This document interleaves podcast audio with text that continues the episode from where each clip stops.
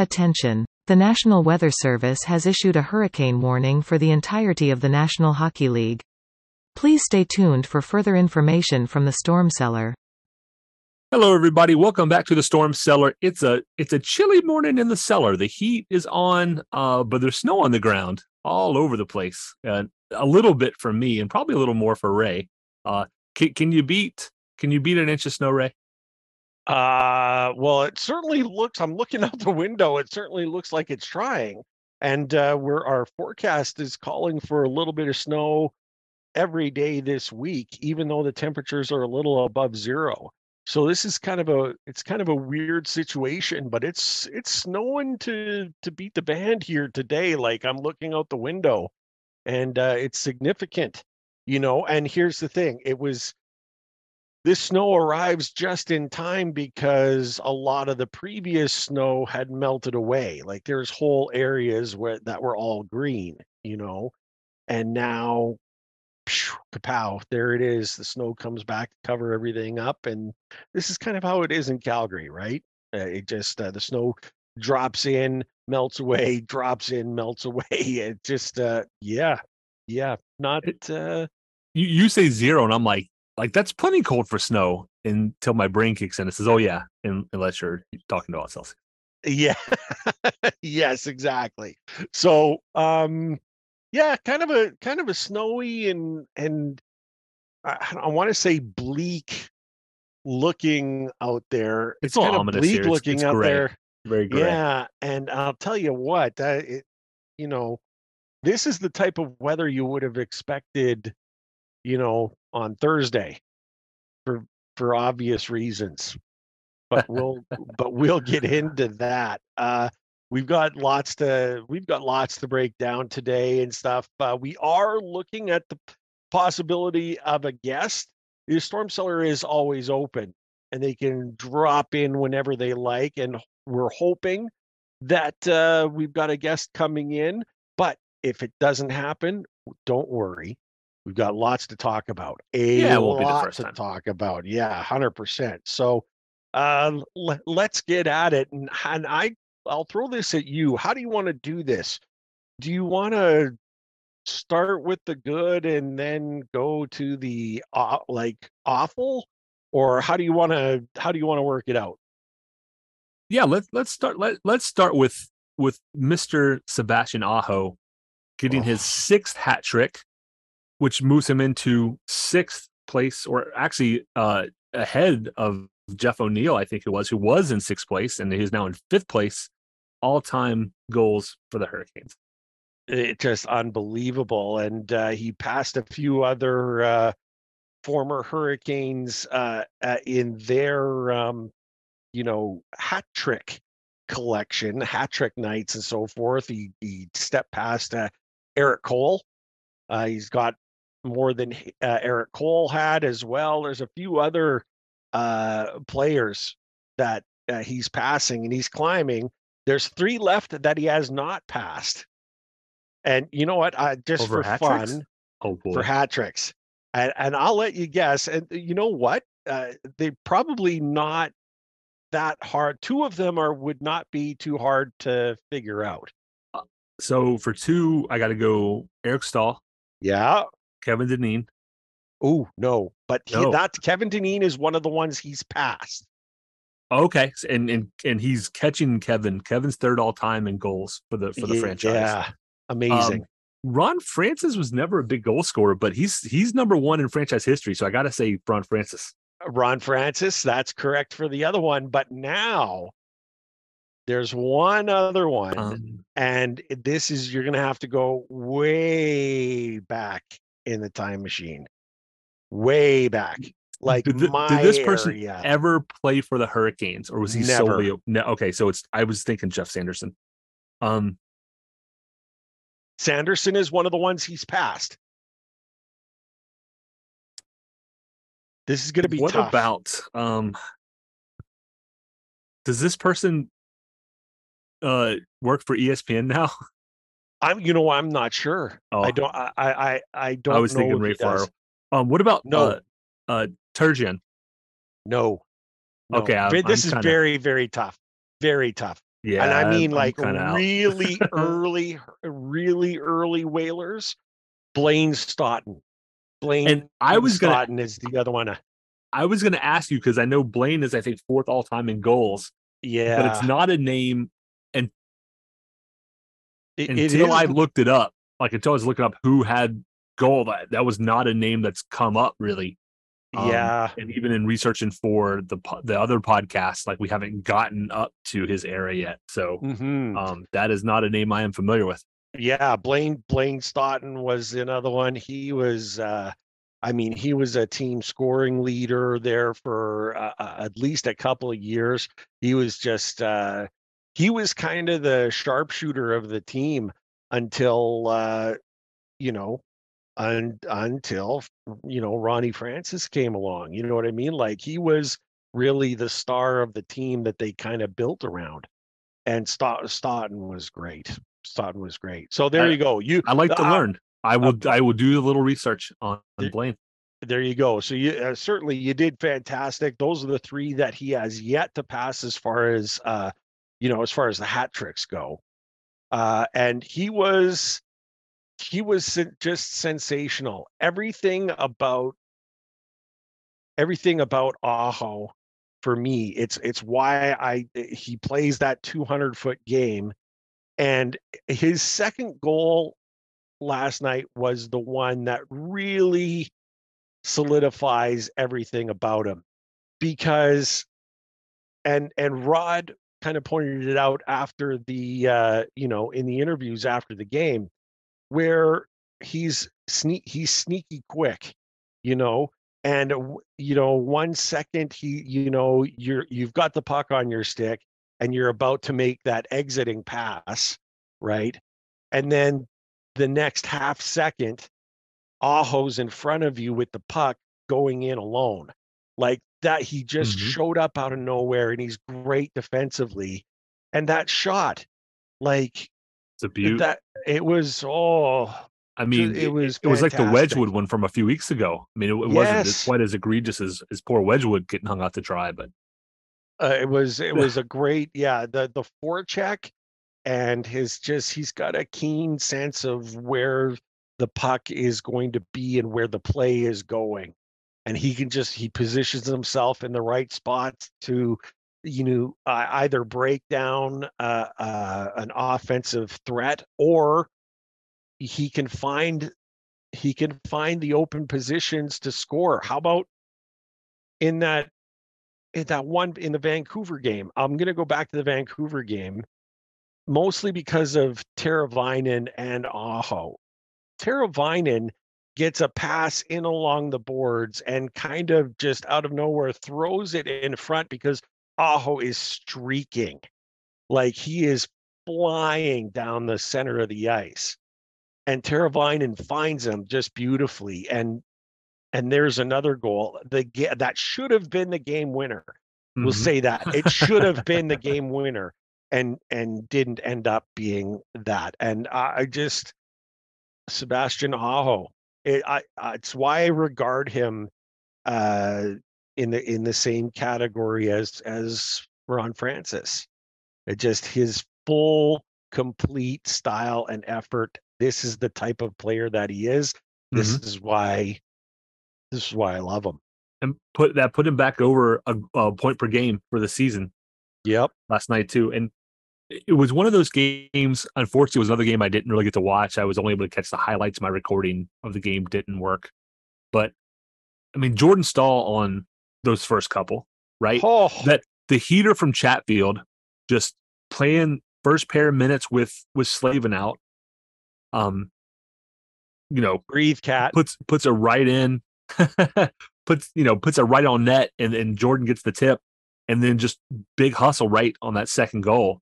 And I, re- you know, Ray texted me, and I'm like, oh, like 2-0, like this is what I asked for. If if they're going to make Sorokin an All Star over a certain Marty Necas, then light him up, Yeah. you know. And I and I like the fish sticks. I I I I, I don't shouldn't say I like them. I have a soft spot for the Islanders, um, in part because of how much I dislike the Rangers and the Devils. I think that's part of it. You know, and and in, in the New York Islanders, at least now, are the also Rans of New York. You know, this isn't Mhm. the '80s anymore. That's been a long time. Yeah. But you know, they got some guys on their team that I I, I think are you know legit folks, right?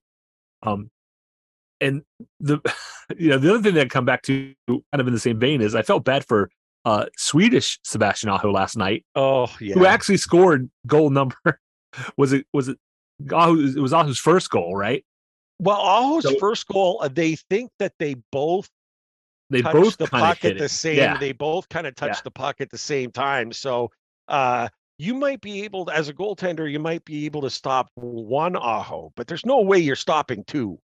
A I couple it's Ahos just- are are dangerous. yeah dangerous very thing. very very dangerous so yeah that was uh you know that was a great goal and again another the assist to turbo on that one who threw it to the front of the net it's they're starting to get that connection back i don't know if that's if maybe i'm jumping the gun here a little bit out of uh based on a just a couple of plays but they're starting to find each other now you know And- and And we is all what we need. forget. Tavo's always kind of been a second half guy. Like he Yeah. always he's always been kind of a slow starter. And so we've seen little flashes of it, and now they're a little more frequent, you know, of that connection. And I think that's maybe that's just how he kind of rolls. It's, I don't know if if there's a reason for it, you know, but it it certainly feels like that's a step in the right direction. You know what I mean? Absolutely, it is. So- Absolutely, it is. So that, that was a big one, I thought. Game. Yeah, a great game last night against an important team that had to be beat. These points are more important than other games. You know what I mean? As we've always said, right? Uh, the Islanders fighting hard to try to c- climb into the the playoffs, and uh, we need to keep them pressed down. Keep everyone keep winning those metro games keep winning the metro games and Mm-hmm. extend your your lead first game in a while the defense didn't score a goal. I mean, Chatfield, you know, might have had that one without the deflection anyway, but hey, you know, if you can tip it in, tip it in, right? Make yeah sure you get it. 100% Uh, Chatfield and Burns both get assists. Brady Skjei was kept off, you know, the scoreboard last night. Um, Dylan Coghlan didn't really factor into the highlights, um, but I also didn't see anybody on social media tearing him into him. So I'm Yep. guessing that his game was good enough last night. He only played 12 minutes, which was almost three minutes left in Dahan. So they, you know, Yeah. they they definitely weren't relying on him heavily, but you know, he was able to hold the line. So uh, yes that's okay. I mean, I'll, I'll take it. I'll take uh, it for now for a 70 guy, right? Just hold the line. Don't do anything boneheaded. it's yeah you know what it's it's kind of it's funny and sad a little bit that when you're you uh, when someone asks you after the game how did coghlan look and my response was you know i didn't really notice him on the ice and that's a good thing you know what i mean like uh, he had three shots on Right. net but he didn't do anything egregious he played his part as part of the third pairing and did it and did it well. You know what I mean? No major mistakes, smart play. Like that's what you want out of your third guy. But how about how about chats filling in for Slavin? Now that is not easy, especially that's a tough draw. It is a tough draw, especially considering who the partner is. Burnsy Mm-hmm. has made me pretty frustrated defensively for a number of times this season.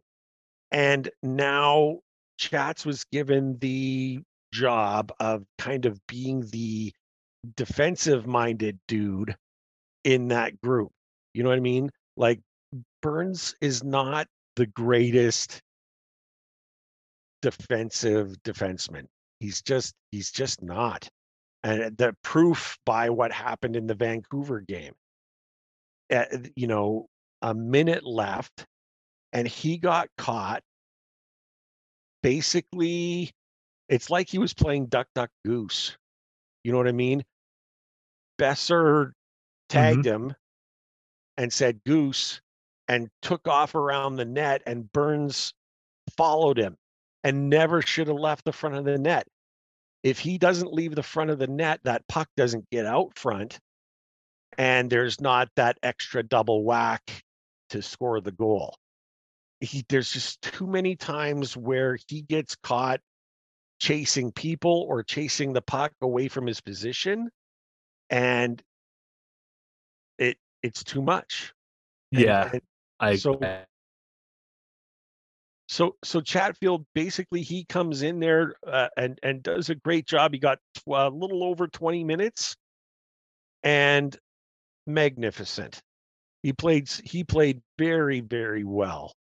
And lots of great def- uh, you know, he was great defensively, positionally. He displayed that speed every now and again when he needed to. I mean, what more do you need? He gets in on the on the first goal with that assist. You know, I mean, come on now, Chats, fantastic. that, that yeah i to to kind of go so we're kind of gonna slide this into the the was the thursday night game uh patches is out right at this point i think everybody in in kane's land knows patches tore his right achilles the second time as soon as you saw it you just kind of knew you know if you've watched enough sports you just kind of see it and like he's grabbing like he didn't you know it wasn't a a cut or a bump or anything. He just, you know, went to push off and couldn't and, and grabbed it, right? Yeah, Um not to dismiss patches and what he's going through because I feel especially awful for him per, as you know personally Oh. because it seems like he really likes it here. It seems like his family's here. His, you know, he was he's a UFA in the year. I don't know if he'll be back. I would love to see him maybe get a one year deal with the team, at, obviously at a reduced rate to see if he can still play because sure. what we saw in five games was awesome. Yes, You know, and I I wonder if he just rushed himself back, but I, you don't want to you don't want to blame him either. But to circle this back around to the game in Aho, you know, I, I was disappointed when I saw him hurt, both Mhm. for him and for the team. The team is second in the league without patches. I mean, yes, he played five games. He scored three goals, but you know, even without those three goals, the team is second in the league. yeah, Do they want to get better for at the trade deadline? Yes. And I want to come back to that. Um, Tom, um, Tom will be joining us here in a little bit. Um, I'd like to save that for Tom, but just just to kind of throw it out there, like it's okay, right? With patches being hurt, the team is still clicking. The power play still went over three. That has to be fixed. That can't. You cannot go into the power play. I'm sorry, you cannot go into the postseason with a power play that bad and expect to win. abysmal. Ask It's Florida abysmal. because Florida might be sellers. Right. And actually there's some, there's somebody on their team that I actually would would maybe take a look at. So you know, And now it's not all doom and gloom. Yeah, and the, now the Panthers are on a bit of a heater. They're starting to play a lot better. They're getting results. They're winning games. It was funny that everyone. The statement was that Florida made the trades that they did going into the season to make themselves more of a playoff team to deal with, you know, the Lightning if they should happen to face the Lightning again.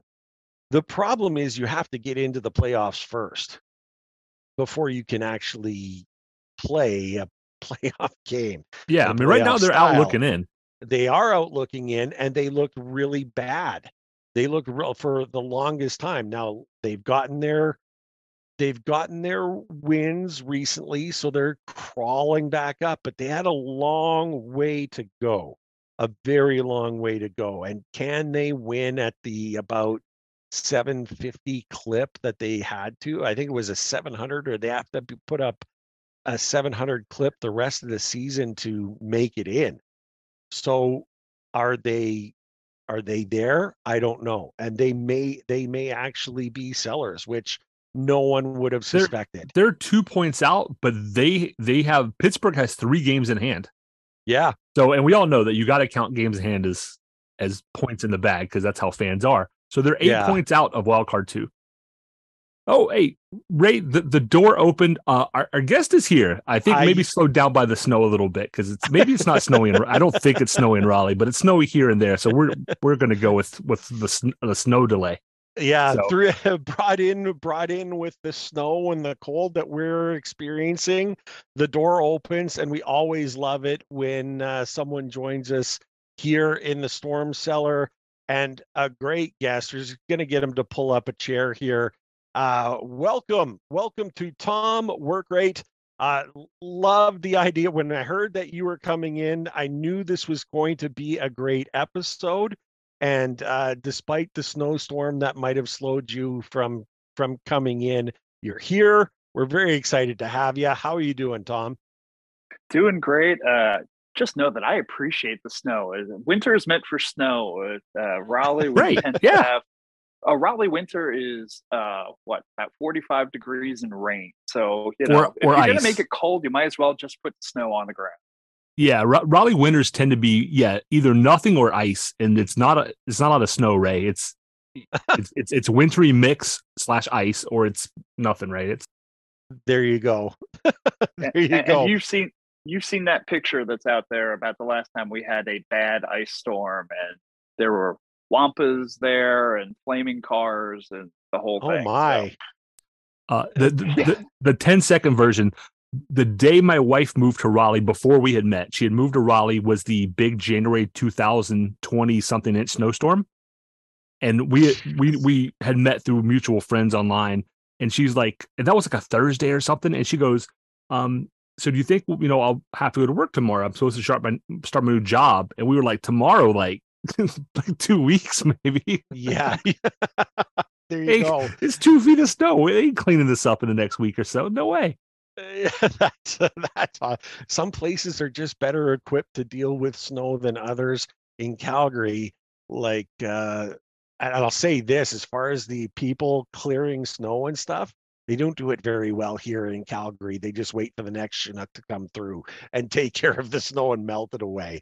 But but I digress. Tom, uh, you just as you were coming in, we were we were talking about the patches in, uh, injury and and uh, the we were kind of discussing the last couple of games here, and uh, just want to bring you up to speed where we're at. Um, I'll I'll just say it like let let's hear your take here on this. We'll get you to do the the normal introduction to how you became a Caniac. We're gonna hold that off. Uh, we're going to hold that off until the end and let you tell us all about you because that's what we do here uh, in the in the storm cellar. But right now we're we're talking about this injury and recapping it. Patches, oh, he, he's out. What what was your take? What did you think when you when you saw the uh, when you saw the incident? I mean, it's almost Shakespearean tragedy, right? You know, here's a person that was brought in to uh, electrify the team, really. Uh, one of the best pure shooters in the game at this point. And um, he's brought in, uh, is excited to be in Raleigh. That hasn't always been the case. It, it, you know, for those of us that have dealt with the last 10, 15 years, uh, players getting traded to Raleigh don't necessarily always appreciate that fact, but he was excited about the opportunity. He was happy about it. Uh, he comes in at first and was skating with the team, tears his Achilles, and you know it's a gut punch for everyone. But he's going to work hard. He's going to come back. He comes back early. I mean, we were talking what February at the earliest for the uh, Achilles tear.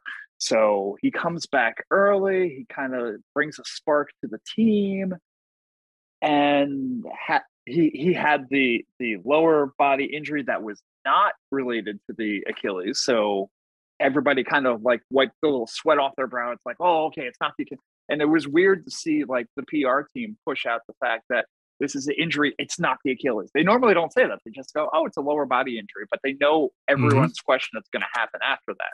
That's, oh, it's not the Achilles. Don't worry, it's not the Achilles. And then two games later, it's the Achilles. So it's just it's it's hard. I I mean, I can as a Canes fan, I can deal with it because you know how many games was that with Patches? What five, six, something like that. Yep. Five. So- Five, yeah, You're you're taking away something that wasn't really there in the first place for the most part. So okay, I can roll with that. I'm gut punched for Patches himself. I mean, again, he was a person that was excited for a new start. He was he seems to love Raleigh, and just to have him go down and again face what five six months worth of rehab to be able to get back into playing shape again. I mean, his season's obviously done. The rest his he's 33, 34.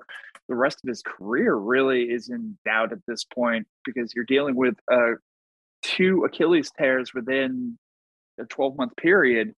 You have to wonder if it is the end. But, and I don't want to think that. I don't want to kind of embrace those thoughts. I want to think that he's going to come back, he's going to play. And the fact that he likes, seemingly likes the area of Raleigh so much that we may be able to bring him back on a one year deal with probably a relatively small uh, salary number. I, I mean, I don't know. I'm not a negotiator by any means, but he's there's going to be a lot of risk there. So there's probably not going to be a lot of money invested in it. So hopefully we'll, we can give it one more shot. And you know, to, so to listen to you speak and see people on social social media, I know for myself, has has any player ever come in and gotten people so hyped and so behind them as a person and a player in so few games? And he's he played five games for the Canes, and it feels like the entire fan base is behind the guy and wants to give him maybe a one year deal for next year and wants to see him get back in the NHL and wants has that can you think of another player who's developed that kind of I don't want to say loyalty, but that kind of a following, you know, that kind of an energy who has played uh, uh five games. I mean, yeah, I no, don't I think. Mean, yeah, okay. go ahead, Tom. Go ahead, Tom. No, I was going to say, I, I, think of some of our our short term visitors uh, that we had. Uh, James Wisniewski is somebody who comes up immediately. That you know, forty seven seconds, um, and he went down. Uh, and that was an Achilles injury too, I believe. Um, and he goes down, and fans were like, "Well, oh well," you know, it just kind of rolled off with it. There was no real embrace with it. Um, I mean, outside of that, you had players like say Jack Hillen, if you want to go way back to 2013, 2014, something like that, uh, that came in for like two games, got a concussion, and his career ended. It was but these right. are not players that were as high profile, I don't think, as uh, Pacioretty. Pacioretty is he's an all-star caliber player. If he's healthy and playing 82 games, he is a 30 goal scorer. He is he is a top line player. And again, the positivity he brought as as he came into Raleigh and showed that I think the fan base just embraced him because he liked it here. He wanted to be here, and the fan base wanted him here as well. Yeah, you know, uh, I'm sure there are stories in the history of the NHL that are similar to this. I don't think it's ever happened for this franchise. And I think, you know, the Tom, you didn't want to talk about him uh, not being able to ever play again and so forth. It it's the one thing that jumps in, into my mind that uh, for his own health, I he would need to do and take like a full year off.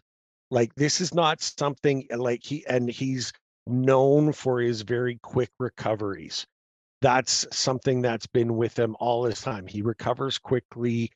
And, you know, I would want him to come back. I would love to have him come back and be a part of the team, signed under uh, what has to be guaranteed as a smaller contract that even he and his agent couldn't possibly talk their way around. You know what I mean? Like, the number of injuries and so forth. Yes, his talent is upper echelon. Yes, he can score tons of goals and so forth, but you got to be able to play the games.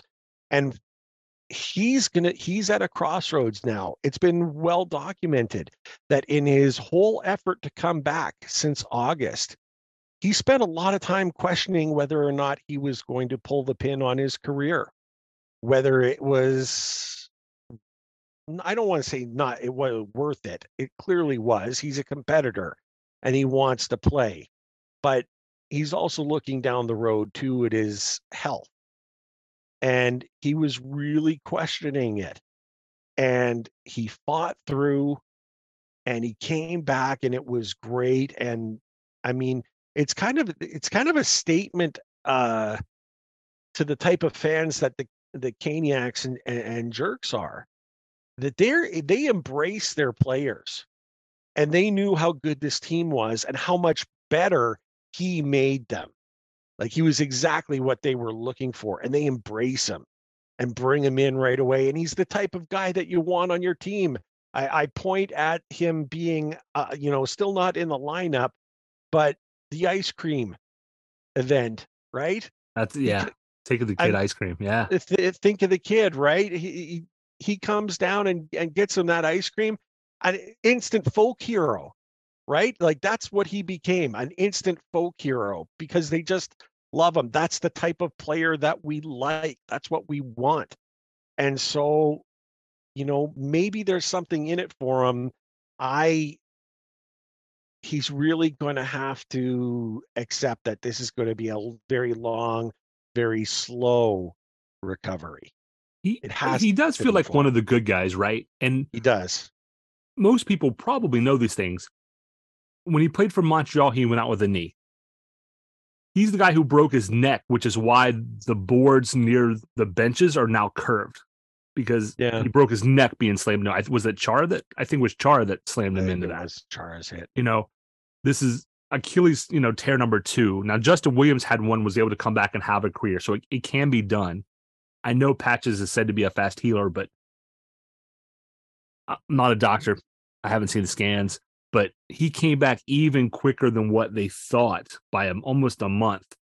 And that was, you know, months quicker than anybody else would have come back. So I hope this isn't the end for patches. Um, but I'm I think I'm same sentiment as you guys. First off, it's it's like Andre Kasha. If he never plays again because of concussion, just as long as he can get by in life and not have the headaches and the things like you know Knobbers and Shane, what these other guys have had issues with, you know, career ending things. That's one. If he can come back, he feels like he can do it. I would love to see him get another, you know, like a one year deal. It's maybe bonus, you know, laden, however they work under the cap, right? Because some of the money's coming off. Jordan Staal's not going to make six million next year if he comes back. I don't think yeah. at all. You have some room. Without going too deep, because we could spend an, a whole episode, a couple a couple hours on this. Canes are second in the league without patches. You know, I'm forget the five games, the three goals, although that was exciting to see and, and really energized the fan base. They're second overall in the league. If the power play can get right, they don't need to add people to make a run. You know, I, I don't feel like it's a must have. Like you don't have to change anything if they continue to do what they do and the power play. And that's that's my caveat here. And the power play starts working. However, Bo Horvat is one person who's been linked to the Canes. Would he make? Could he replace Patches? Come in? Is he a thirty plus goal guy? Yep. It's going to cost you. That's the question. You know, initially the rumor at least is that they were asking about Necas. That's that's a hard no. Jarvis for me probably also hard no. I'm I'm not sure Horvat is going to be this good long term. I if I if we got Horvat, I would want him as a rental. Other names to throw out there, um, Kuzmenko, uh, another Vancouver guy. Second, it, it uh, uh, you know, it's a guy who they could potentially rebuild around, but there's been talks, at least through the Athletic, that maybe they want to move him for somebody younger who could potentially develop into a top line guy. Tarasenko, I think, is still injured, but he would still be somebody who could help. But he's not putting up the points quite, uh, you know, the goals at least at the same clip as he was.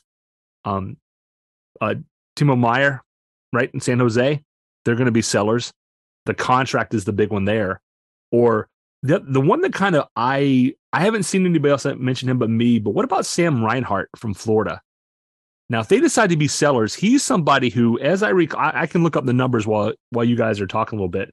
But I feel like he's a 20 plus goal guy, making not a lot of money, and could be a good rental to help drive some offense. So Um, like I said, I don't want to deep dive anything, but do you guys have any, you know, 10,000 foot impressions of what you might want to see? Or, or do you say, don't mess with the chemistry? I mean, that's always the option, right? Tom, I'm going to let you jump in first on this one. You're our guest. So what, what do you think? Where, where and who amongst those names, or maybe you've got a couple of other names. What do you think?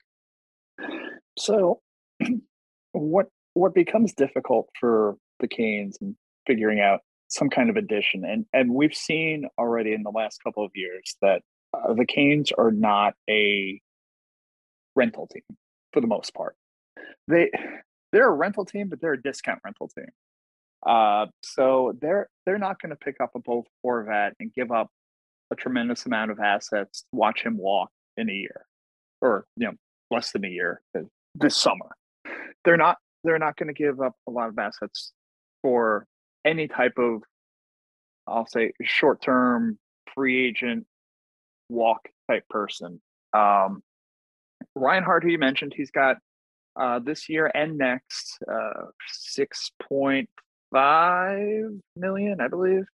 Ooh. Yeah, 6.5 million. Um, and Hart's a very good player. Uh, I, I like Reinhart. Um, but again, it's it's a question of what Florida would want for him, and I think they'd want a good package. And the thing, uh, as you were saying before, with when they were talking about Horvat, is they're looking, for, you know, they're looking for players to play immediately. They're looking at Martin Necas, who Necas is still under some control. He's he's under he's under contract for this year and next, and still a restricted free agent after this current con- this current bridge contract ends. So there's still that control that you're not going to have with Horvat. Horvat's going to be an unrestricted free agent. He's going to get blocked. So you don't you don't trade somebody that you have control over. You don't uh, especially don't trade someone like Seth Jarvis who is still an NHL player. Maybe he isn't showing the flashes that he was last year, but it's still there. And experts will say up and down that this is this is a top six, you know, potential winger. So and he's under an entry level contract. You definitely don't dump somebody who's under that much control for that long for somebody Absolutely. who's going to walk away. So you have to look at, I'll say the the discount rental at this point, uh, because as you said before, this is a team that's second in the league with five games of Pacioretty. We're we're trying to replace Pacioretty, and when Pacioretty was in the lineup, you had Teuvo Teravainen as a fourth line player. So there isn't a huge urgency to have this big replacement. Um, you mentioned Tarasenko. Um, and when Pacioretty goes on long term IR, when a move is done, he doesn't have to go on long term IR now. But if the team does make a move for a big money player like a Tarasenko, he will have to go on long term IR to get the cap fit. Um, Tarasenko, I think, is something that uh, someone that the team could consider depending on the cost. You look at somebody like when the team brought in Max Domi last year. That was that was a player that they basically got off the dollar rack. You know, it was oh we'll we'll trade you a prospect that we got in the third round last year that we're not overly crazy about. That that's that's pretty much what the deal was to get Max Domi. There was there was no real spending that took place there. It was hey, you know, I know I know deep down you're trying to get rid of him anyway because you don't want to lose him for nothing, which is what Columbus was. Columbus knew that he was going to walk. They weren't going to re-sign him. So here's, you know, a a player that is a middle six player on a halfway decent team, but he was a fourth line player. He was going to be a fourth line player for us, but it's you know it's that type of pickup that you can make off the discount rack. So is someone like Tarasenko who's got that big cap hit and in I believe the last year of his contract, is he going to be more? What's the discount that they may be able to get for him with a third round pick yeah, I have no. And he said he's not. As far as I know, he said Tom, he's not going to resign in St. Louis. Like he's he's yeah. out the door. I mean, he's had bad experiences in St. Louis. He, I mean, he was ready to go last year, two yes, years ago. so, so yeah, and St. Louis knows again, kind of like Columbus with uh, Domi before. They know that he is out the door. Let's get something for him. I mean, the Canes were in that position for so many years previously, going, "Hey, these are guys that are going to walk anyway. Let's get let's get at least something for them." Uh, I think there's going to be some demand for Tarasenko though, so I don't think it's going to be a oh we'll throw you a middling prospect and you know fourth rounder or something like that. I think there's going to be an actual demand for him, especially if they kind of sit on the deadline and see how many teams jump. I don't know how many teams can take a player that's making seven million right now. Again, the Canes now with Pacioretty being hurt find themselves in an oddly good situation in that they can move him to long-term IR and get players. And I'm going to throw more names out there that are not necessarily players that I want, but Jonathan Toews becomes a possibility. Uh, uh, you know, there are uh, Patrick Kane theoretically becomes a possibility at this point. You know, because you can move some stuff around and take a player on the expiring contract that before had been previously too high, but now that you have this room with Pacioretty being out, you have that room that a lot of teams, a lot of contending teams don't have. So you may be able to get some of these higher profile players for less than you would have, say, at the beginning of this season. I uh, I'm gonna I'm gonna jump in here. Uh, geographically, I have uh, maybe a tiny advantage, although, of course, with the internet, everything is easier. But for for everyone about finding out about other teams all over. Uh, I just see a glut of information about Vancouver. Uh, they are in utter chaos. Okay, that whole team, that whole franchise, is just a great big ball of what the heck is going on. Like the Bruce Boudreau uh, being told that he's really a lame duck coach and is going to be uh, released any day now, possibly today, maybe yeah. tomorrow. There's a press conference tomorrow. That's awful, um, Jim Rutherford. Like what that what Jim Rutherford has done to him is it's unbelievable. But there is so much uh there's so much chaos going on in that uh, like the uh, relationship that Horvat has with the team. He's out he's gone from Vancouver guaranteed he's not signing anything. He's been he was slighted because of JT Miller's contract. They're having issues with JT Miller. The whole reason why they're talking about replacing Boudreau with Tocchet is because they believe Tocchet is the guy that can rein in JT Miller, right? I mean, for the Canucks, Jim Rutherford for him to be saying, look, we want Necas or we want Jarvis for a rental, it is delusional. For for to, to ask them for for Horvat because Horvat is on the end of he is a rental player. The ask for him cannot nearly be as high as what they're asking for. They're shooting for the the moon but they're in a full uh, like they're talking he said we thought we only had to do minor surgery we have to do major surgery they're talking about tearing the whole thing down i don't think I'd trust uh, vancouver to do any surgery for me well no i don't the the way they've been running things this year has just been nuts right so i was thinking of the like, tanner pearson situation where yes having yeah so yeah. I wouldn't trust Vancouver with any surgery personally. No, no kid, no kidding, no. No. kidding. So look, to me, Hor- Horvat is attainable, and he's number one on my list, mostly because of the type of player that he is, mostly because he's got amazing leadership. He is a he is like a hurricane in disguise everything about the way the Hurricanes play is the way he is. And fills a spot that arguably, even when we had Pacioretty, there were people talking about doing this deal because we needed someone as a 2C. And he would fill that bill perfectly. So Horvat to me would be the guy that I'd be looking at. And the question then becomes how badly do you want the cup? Right? What are you willing to give up for this opportunity?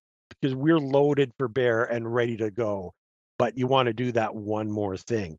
And there's lots of talk about Horvat being scooped up by the Bruins. Do the Bruins need to be any better? Like, no, but they're after him. They they they got to move money to get Horvat. Even so, They have thirty three thousand dollars in cap space. I think they would, but, but I think they would do it. Well, I, I think, they would. I'm just saying Yeah, money has to go out, which means they're not giving away a fourth liner for Horvat. They're having to, No. they're going to have to give away somebody in the top six. I so think. I think, yeah. So I I- look, I think we're in a unique situation. We do have lots of talent that we could deal, and we have lots of cap space now. So Horvat would be my first choice. I like Meier. Meier to me, uh, he he can play, and he's got a nose On for a the bad net, team. right? And that on a on a on a good team, I can't I'd love to see him on a good team.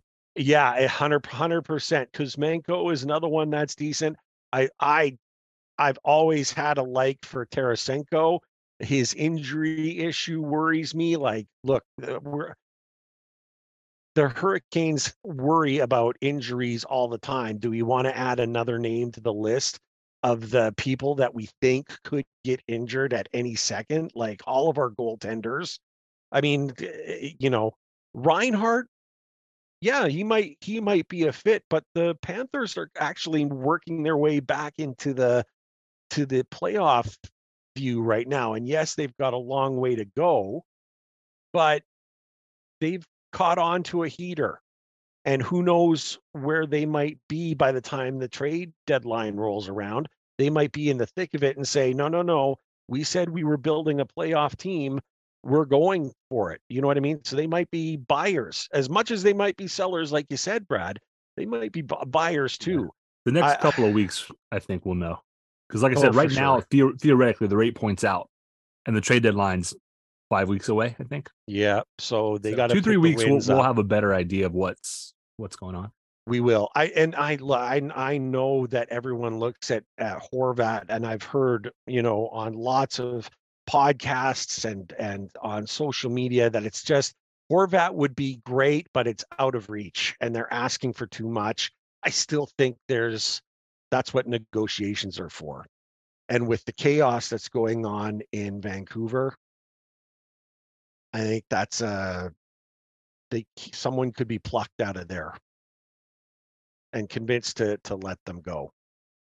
Um, wow, wow, To- to- such a great situation s- here. It is to, to switch it up to, to go back to the bad news. So Tom, we're kind of going bad news to better news. Yeah. Um, shame on Andrei Svechnikov, whom Oh, we all know I just adore as a player. yep. The hit, I forgot who he hit, but the hit from Thursday night was not dissimilar. First thing I said to Ray, because Ray didn't get to see the game, he said, Oh, what about this hit? I said, It it was like Brooks Orpik on Erik Cole, very similar. Between the numbers, just far enough from, from the way from the boards. You know, the player hit head first into the boards. Luckily, he wasn't injured. But Svech, you should know better. The fact that he did not receive supplement, supplementary discipline I think it's shocking. only is is shocking. He he did get a 10. He did get a major, and they do sometimes factor that in in the fact that he's not known as a dirty player. He does play hard, but that's that's the first hit that I would definitely say, oh yeah, that's definitely over the line. Um you can't do that, kid. And, and, and to compound the issue, and somebody I and, and somebody will correct me if I'm wrong. Uh thank you, listeners. I don't think Svech has scored a goal yet in 2023. I'm trying to look that up now, but but Yeah, I I, if he has, he might have one, but he's cooled off in the goals department significantly, which it's streaky, right? So I'm I'm not worried about it, but just you know, if I'm going to admonish him for the hit, which we all should, that was a that was a bad one. Just just gonna, you know, add a little kerosene on it and say, hey, by the way, also, uh, you know, yeah. Yeah, uh, and Tom, we'll get you to jump in for a second, but I want to just, uh, you know, when Brad told, when you told me about it, Brad, I was like, oh, come on, it couldn't have been that bad. And was was the other dude like carted off on the ice? And like, no, no, he he was healthy. And then I went and got a look at the hit, and I people make jokes about triggering, right, and stuff like that. That hit totally triggered me. It was like I was watching Erik Cole go into those boards head first all over again. It was awful. And I was furious, furious. I, I've never and will never forgive or prick as he's been renamed by the both of us and most people who don't like him. It just he is just unbel- it was unbelievable to see that happen from Svech. And Svech, you're an all-star now. That is not all-star play. It's not how an all-star player plays. And yes, Tom Wilson has been in the All Star game. I thought that was a joke, but because he's got no business being in. It was dirty. It was awful. And we're finding that, I mean, last night in the game, I had to, I was forced to listen to the Islander broadcast they started at kind of identifying Svechnikov as an agitator, not necessarily a power forward, but as an agitator. And who do you think of when you think of agitators? You? I mean, I mean, well, aside from me, yeah, yeah, yeah. He, he's he's not. I don't think he's a Brad Marchand. Like he's not a pest. You know, I, no. I that's the I use pest is that word. I, I still think he's he's kind of the quintessential idea of what you want a power forward to be. But yeah, yeah. The only, the, I mean, the, only good thing about the, the, hit last, you know, the other night was as soon as he turned around, you could see it on his face. He was like, "Oh yeah, that no." You know, the luckily the guy didn't get hurt, right? You know, it's yeah, not about intent. It's but yeah, Tom. Tom, uh, we need you to weigh in here and uh, like where where are you at? I mean, I know I'm a little bit extreme on it and with the emotions and stuff, but what was your take? So I'm watching it in, on the loop as you guys are talking about it because I I'd seen it. Um, I, I wasn't watching that game. I had uh, kid hockey practice as I do 11 days a week. Um, yeah. But I was able to. Uh, uh, uh, I remember seeing it the day of uh, and highlights that type of thing, and I just decided to kind of loop it now. And I've kind of noticed because at first when I looked at it, I'm like, oh, that's a bad hit. And then watching it on loop, and I hate to be one of those hockey guys, but the and I think he didn't get the suspension, which again also surprised me. I, I, I saw a game coming out of it, not not a huge suspension, but I, I, I could have seen him getting a game. Been like, yeah, that absolutely. Mm-hmm. Um, the full brunt of impact was not there. It wasn't a full blown bang bang type play. It, it seemed like he was going to go for the hit. Uh, the Minnesota player looked like they they lost a little bit of balance, so it put them in a very vulnerable position. Um, so yeah, that that's one of those things that are is unfortunate. I, I don't want I don't want to make light of it because it's not. It's it's a danger. It's still a dangerous play. It's still a suspendable play. The the five in a game was warranted. Um, but at the same time, I don't look at it as a dirty play. And that's, I mean, when when you talk about certain players, and again, the Orpik, of course, but when you when you talk about certain plays that are like that that cause serious injury, there, there's there's a different approach and there are different types of players that that, that make those type of plays. And I don't want to defend Svechnikov because he does. He throws hard hits. He's but he's not necessarily and again, not to throw Tom Wilson under the bus necessarily. I know he is a polarizing figure, um, but he is not a bad hit guy. He is a he's a big hit guy. Um, he will use the boards to his advantage. Um, he kind of comes through like freight train sometimes, but I don't think that hit was malicious. So mm.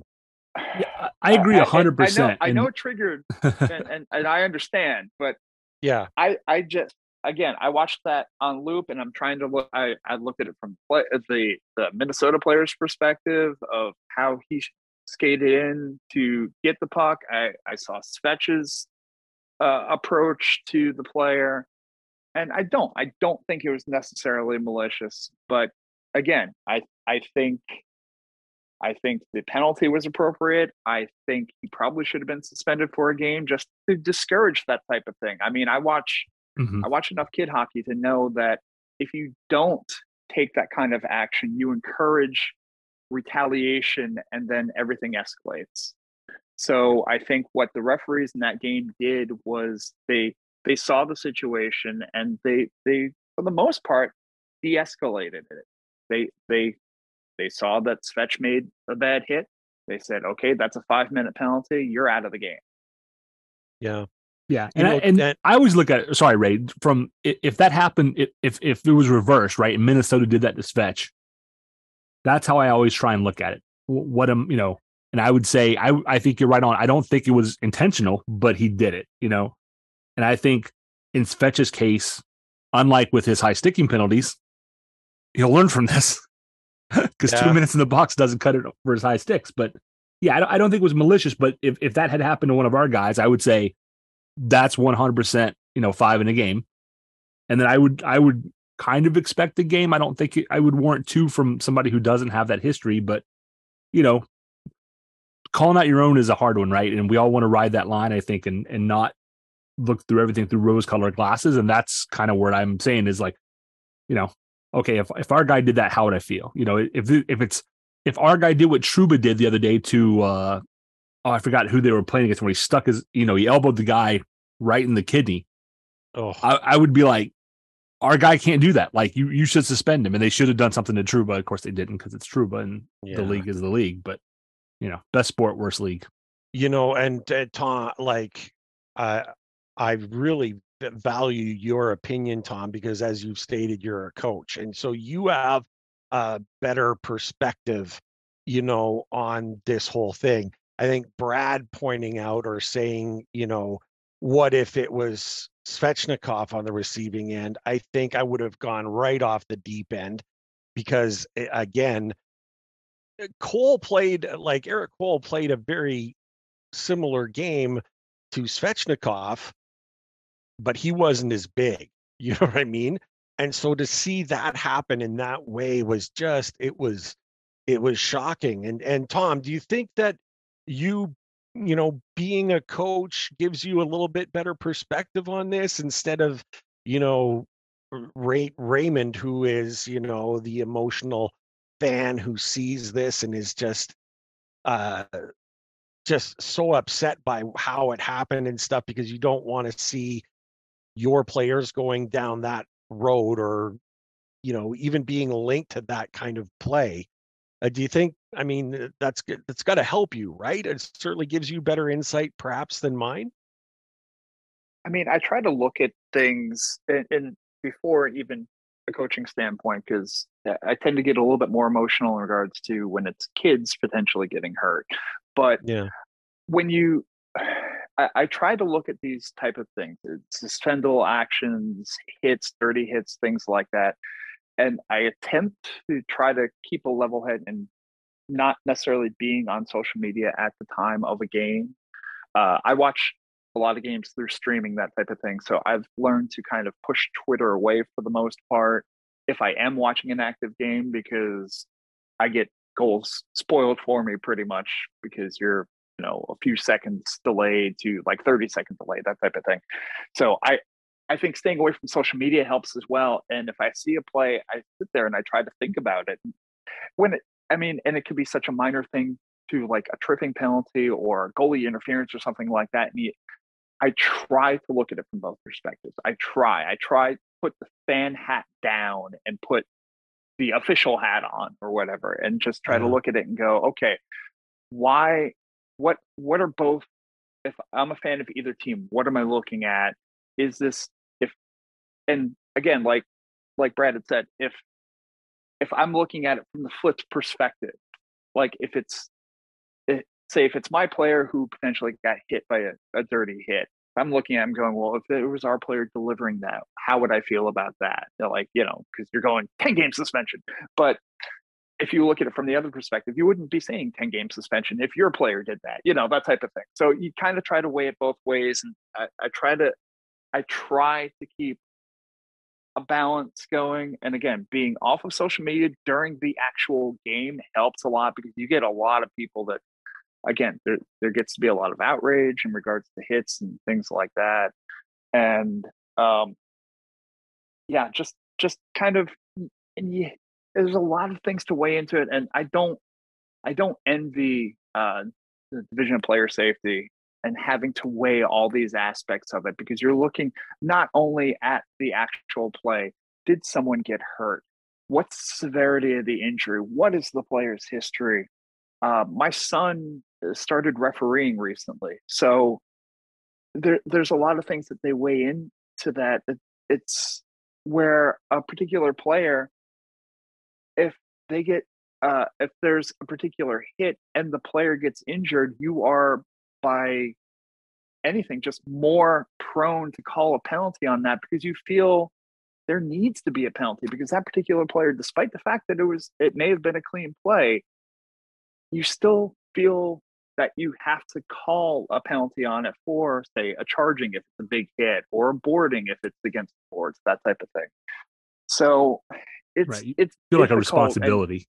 And, yeah, you, you gotta you gotta weigh that, and it's it can be difficult. And again, I don't it, eh, watching my son go through uh, and referee even 10U games, um, and just seeing it from the other side, it makes you feel uh, uh, I hate to say it, but you feel sympathetic for referees. You feel sympathetic for these people of division player safety that have to kind of see a play and make an immediate value of going, well, five points here because he's a repeat offender, but minus two points because he didn't seem to have intent. And you're you're weighing this imaginary formula to try to make determination and go, oh, two games. You know, mm-hmm. that's completely arbitrary. So it's it's difficult, especially in regards to plays like these where it looks like the intent necessarily wasn't there, but the action was there.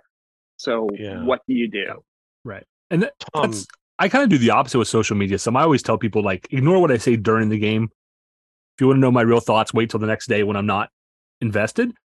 And part of the reason I tweet during the game and, and, and make calls is for me, it helps me when I do a reflection of things, it helps put me in that a better headspace, right? Because hockey is so fast and you have guys on ice and a puck is three inches across. And as fans, if we can look at something and see it one way, you know, during the game, and the next day we go, okay, maybe that wasn't as bad as we thought, or maybe this, you know, maybe it wasn't this or that. That's exactly what the referees are doing, as you were saying, Tom. It's it's so quick and, and it happens so fast. You you know, you don't have a lot of time to make those judgments. And it, the biggest thing for me would be I, I I am still somebody who thinks that there should be you know accountability at the NHL for their officiating, which there are in other leagues. Um, I'm also a big proponent of putting uh you know a, a, third official up in a booth who just sits there and watches the game on an iPad, and when a call gets made or something happens, he you know he hits the little 30 second rewind button, rewinds and goes, oh yeah, no, that wasn't a penalty, or or you know I, I don't know that you want to call penalties from up there, but certainly for big things, you know maybe you know, maybe you you negate some penalties from there. You certainly take a look at, you know, goalie interference and some of those things in real time. But it, it's a tough job. I mean, it's it is. It's. Uh, uh, I I think they can do better. I'm I'm gonna. Hopefully, that doesn't sound like I'm talking on both sides of my mouth. It, it's probably the toughest sport to officiate. I also think that they need to do a better job, generally speaking, and not, you know, you know, I know they say like if you know if we're not managing the game, then it's all going to be power plays, right? Because there's just that many penalties. I would be willing to put up with that for a while if if the players, you know, if it gets the players in the habit of stop taking penalties. Yeah, you know, game, game management is just a killer. Yeah, I, I've got I've got two things, and one will be unpopular, but the other, I, like when I saw that hit, and I kind of did what you did, Tom, where I once I got a chance to get a look at it, I cycled it five or six times, and I'm not. I, I want. I'll, I'll own this. I thought Svech deserved three games, and not one, just because. And, that was more of a send a message that this is not acceptable type, you know, punishment. And you know, maybe Svech uh, appeals it, and it gets dropped down to one, but send the message. Those types of hits even though the guy wasn't injured, are dangerous and you don't want them done. So it, it'll be unpopular for me to crack on Svech. I understand. I still love him, but I that just it need that kind of thing needs to stop and can't happen. And I don't want that in my memory. When I see him score, I want to be as jubilant as I always would have been without having that. Yeah, but he did that in the back of my mind. So there's that. But Tom, the second thing I'm going to say is Tom, full credit to your son willing to jump in and take on the role of officiating in hockey games, even if it's very, very young. Full credit for that. It's got to be the most difficult job there is that gets the least amount of love or appreciation because they're always yelled at. They're always, you know, thought to be blind. I mean, there's uh, how many people say good things about refs in the middle of the game? For your son to put himself out there and officiate to make the game possible for other players, you can't play the games without the refs, right? You can't play it without them. So full credit to your son because that's amazing for being willing to take that on for, for anybody who doesn't think like the U10, U14 referees don't catch heat, my local oh, rink would tell oh. you otherwise. A hundred percent. And, if, and if it's kids officiating, if you think that stops parents from yelling at them, I I got videos. It's even worse. It's even worse. It's just unbelievable. It's uh, so Tom, full credit, full credit. Um, on on that note, Ray and Tom, um, we should talk about Tom yeah. Because I think what Tom does and the reason he's here will make people go, oh, like Tom seems to know a lot about hockey and he looks at it from, a, you know, a, maybe a slightly different perspective than other folks. And there's a reason for that. So, yeah. Um, Ray, uh, would you like to officially introduce Tom? Yeah, 100%. Let's, uh, uh, now Tom's been joining us here for a while and, and seamlessly with his input and stuff. It was absolutely beautiful. It's like he was hosting the show with us uh, for as long as we've been doing it. It was absolutely fantastic. But Tom joins us, and Tom, we want to get your full story. Okay, we want to know everything about you, your Caniac history. Uh, did you start some liking a, a different team somewhere else growing up? Are you uh, are you a Hurricane through and through fan? Like, uh, give us the whole details, favorite players, and tell us a little bit about the great stuff that we know. You're a coach. So give us all the details. We want to hear about you. All right. So uh, first things first, uh, born and raised on Long Island. So um, I got to experience, to a lesser extent, the the glory days of the Islanders in the '80s. Uh, my wife actually um, grew up walking distance from well not really walking distance but you know with a couple of miles away from nassau coliseum so she Man. tells stories of being a kid and seeing the parade down hempstead turnpike of the you know the old islanders team so uh, I think a lot of us on the island were Islanders fans, even if we weren't necessarily that big of a hockey fan, because the Islanders were the Long Island sports team. Uh, when you look at like say baseball teams, the the Mets are Queens, the the Yankees are the Bronx, uh, the football teams are out of Jersey. The Islanders are a Long Island team. Uh, so I started off, I think, like a lot of Long Islanders, as an Islanders fan. My first game uh, as a kid was an Islanders Rangers game at Nassau Coliseum. I saw so many fights in the stands; it wasn't even funny. Um, actually, it was kind of funny looking back at it. Um, but um, yeah, it was tough to be an Islanders fan in the '90s. Uh, Mike Milbury, I would throw a shoe at him if I saw him personally. Um, but I ended up getting away from the Islanders for a period of time, but got back into hockey through Sega Genesis and through NHL 94, NHLPA 93, the better game potentially. Um, and in using NHL 93 PA, uh, I got really good at it. So I started playing as the worst team in the game, who were the Quebec Nordiques. So I actually became a Nordiques fan for a period of time because that was the team that I knew because I awesome. used them so often. Wow. and kind of rolled into a Avalanche fan once the team moved from Quebec to uh, Colorado and enjoyed that uh, cup run for a little bit, and then kind of went in and out of hockey for a period of time until we moved down here uh, back in 2006, uh, which was a great time to be a Canes fan. Um, but kind of got swept up into that, but never really got into the Canes that much for whatever reason. Uh, it took an outing. Uh, I kind of followed the team, never really got hardcore into it until we went to our first game. Uh, I know the date exactly, February 14th, 2013. It was a uh, Canes um, Toronto matchup. Uh, Colton Orr fought Kevin Westgarth in that game. Uh, my very young son at the time uh, took a love to Kevin Westgarth at that time because he beat up Colt Orr, and that was pretty cool to him. Uh, and to this day, my son, the hockey hairball, wears number eight because of Kevin Westgarth. Uh, so to interject real quick, that that's the second Kevin Westgarth reference on this show in like three weeks.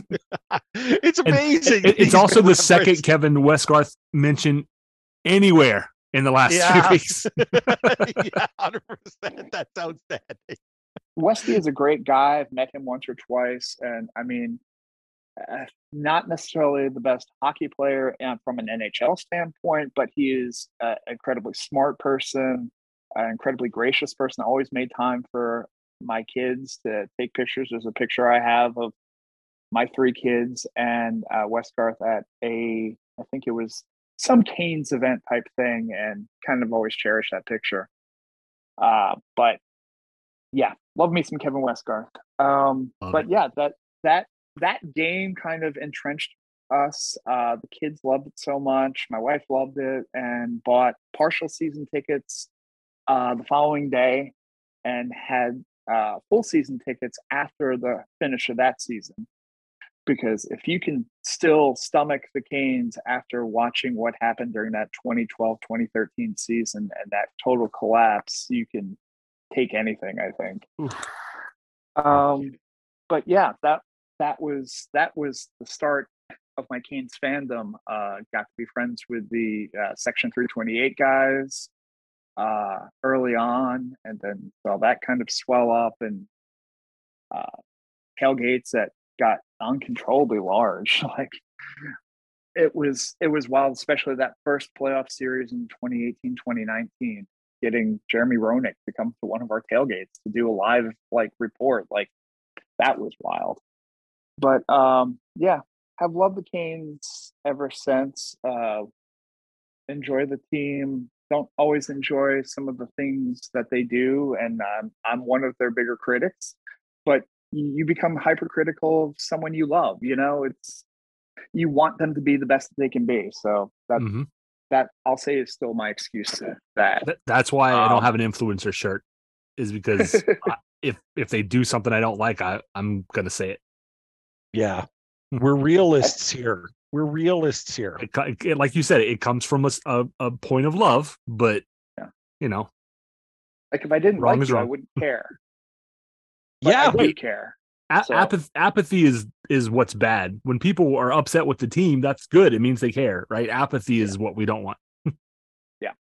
Um. So outside of that, you mentioned coaching. Uh, my son uh, was part of the first uh, Canes First Goal program, which I will, if, if there's anything about the Canes that I will plug, it's the Canes First Goal program. Um, basically, the Canes First Goal program uh, for a set fee, and it, it's changed over the years. It was ninety-seven dollars the first year, uh, but it's still it's still a reasonable thing. I think it's like it's up two hundred or something now. But uh, what you get is your kid, and it was I think ages four to eight. It's and the ages fluctuated over time too. They kind of try to find their happy spot.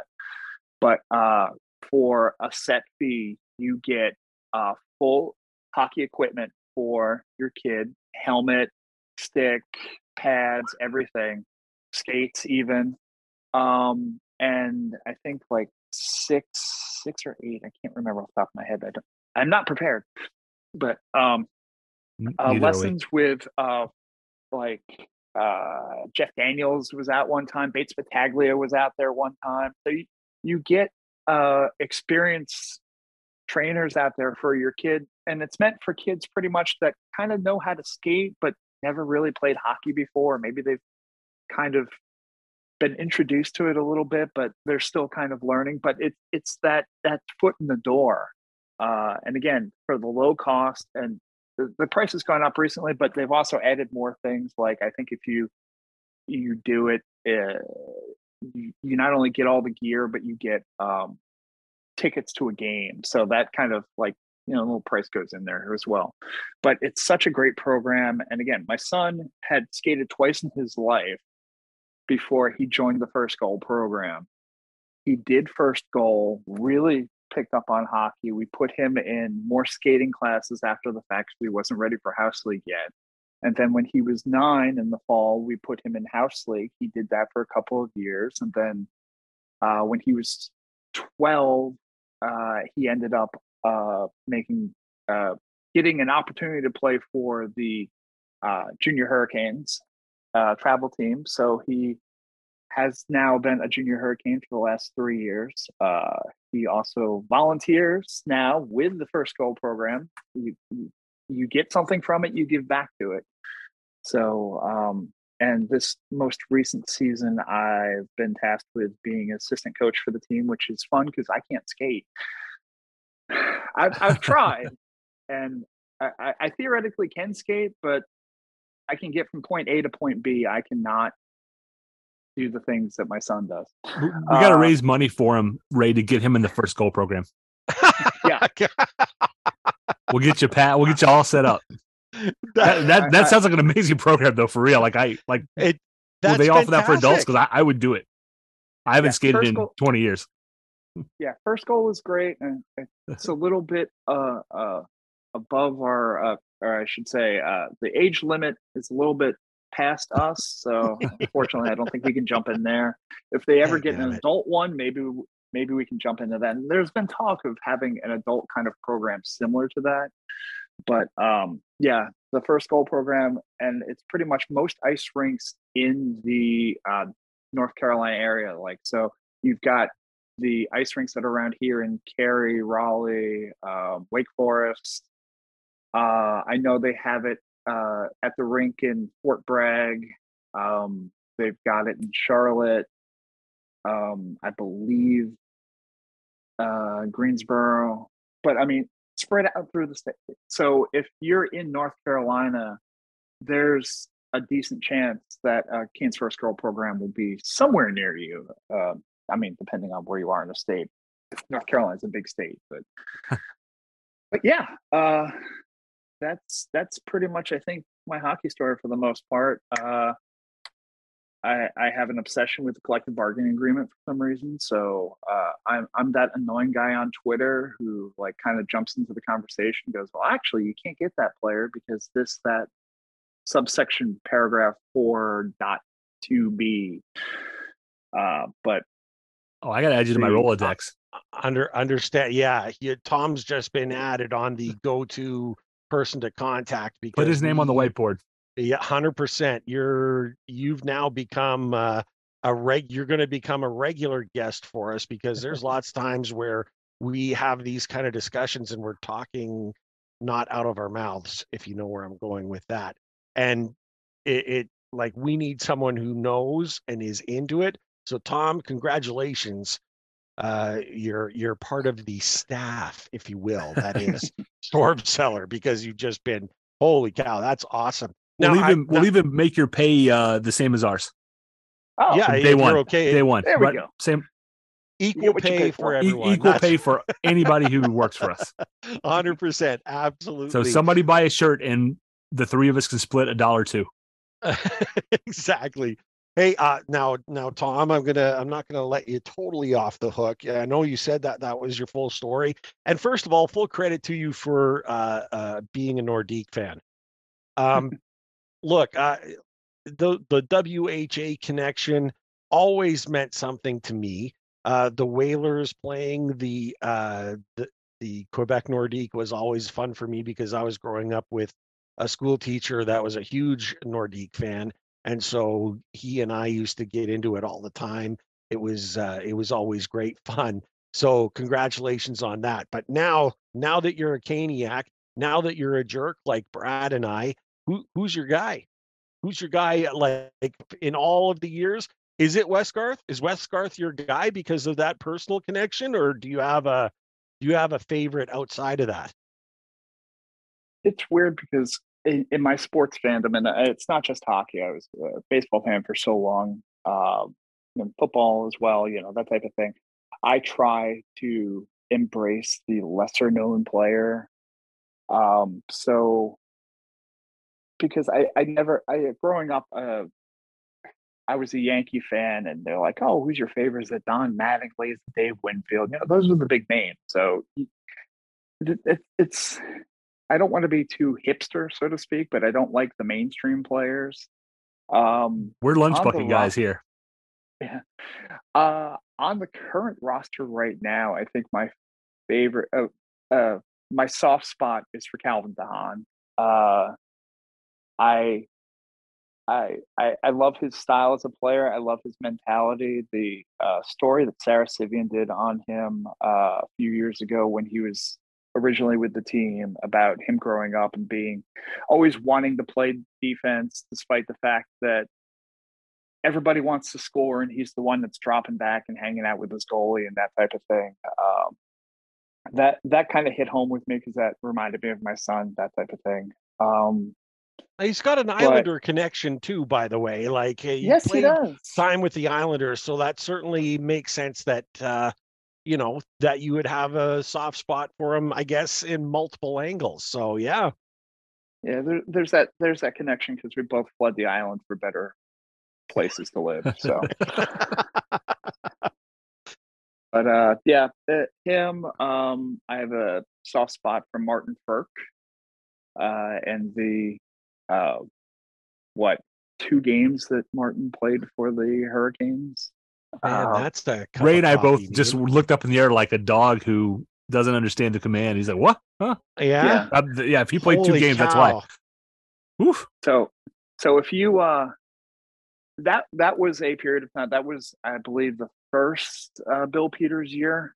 Oh, uh, so we were why. we were grasping at anything at that point, erase that and one. um, so I'm a fan of the movie uh, Clerks, uh, Great movie. which Oh not not the most family friendly movie, but no. still a good movie. Yeah. Uh, so when we when we signed uh, when we got Martin Frk off of waivers, uh, I I got super excited because I made this meme that was uh, two of the guys that were hanging out outside of the the uh, convenience store and Clerks, and there's this Russian guy who sings, and he has the song Berserker. And there's a line which I will not repeat on this uh, on this podcast, Family this friendly family friendly podcast. Thank you. But but the meme was, would you would you like some Martin Frk Berserker? and I was I was set. I made this meme. I'm like, that's gonna be every goal. I'm gonna post this meme. It's gonna be great. He played two games and he got sent put on waivers and he ended up going away. And I'm like, this this is unfortunate. Oh man. So I've tried to get a Martin Frk. Uh, that year I went to the Canes equipment sale trying to get a Martin Frk jersey because that that was going to be my white whale, and um, couldn't find one. Ended up Oh, getting a Ty Rattie jersey. If you want to Oh keep uh, wow. digging through the uh, crates there, I have Yeah. a authentic Ty Rattie military appreciation jersey, and uh, Ty played all of maybe five games for the team. But yeah, so but he wears number eight, and so does my son now. So you know, Oh, that's, That's one of my outstanding. cool That's collectibles. that's that is outstanding. Love it. Um, Uh, Can I interject, Ray? So yeah, hundred percent. You can. w- was it last year that that um the Buffalo that the Sabres lo- like all like tied the lead record for losses? Was it the year before? That was Uh, that was last year, right? It feels like last year. E- either way, w- when they tied the, I, I also made a clerks related meme, and I can't tell you the the first part, but the last part was in a row. Yeah, My goodness. this has become a different podcast. It certainly has. That's his. I'm That's so sorry for corrupting you all. No, no, no. Uh, I, I no, think that's all good. I, I, I um, m- m- I let my nine year old listen to that because I talked to him about how the meme was about how they you know they lost uh not quite thirty seven games in a row. wow, unbelievable, unbelievable. Now look, okay, so People are going to be surprised when they meet me in person, Ray, and they're like, "I thought he was super PG all the time." yeah, uh, eh, I- well, away I- from the mic, eh? yeah, away from the mic, I you know, I, I'm I'm I'm not that different, but like I'm a little different. Um, geez, I don't know now. Okay, so now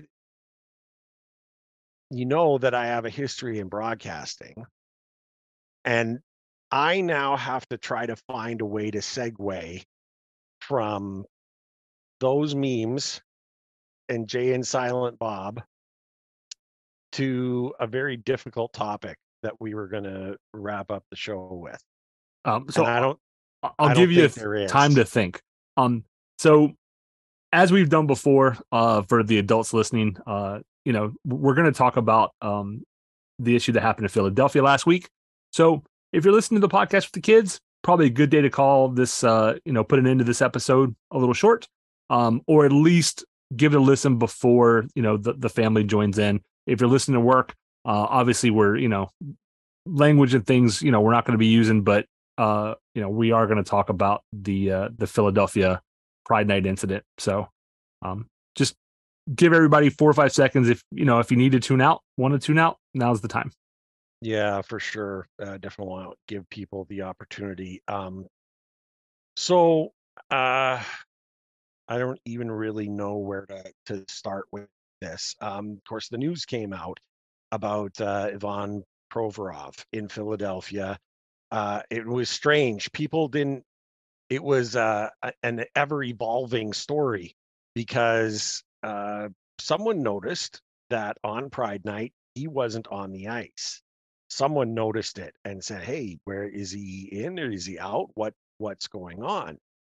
And suddenly, at the start of the game, when he wasn't out there for the warm up, all of a sudden he's ready to play on the ice and he's ready to go. And everyone's wondering what the heck is going on. And someone makes the connection um, and finds out that he did not wish to wear a uh, pride jersey in the warm up and therefore stepped out of it. And he his reason that he gave was uh, religious reasons. He is a Russian Orthodox, uh, uh, a member of the Russian Orthodox Church, and that was the issue that he gave. Uh, Torts jumped in and stated uh, this was his choice to do, uh, and to which he had a right to do it, and we stand by him. And there's a lot to unpack here. Um,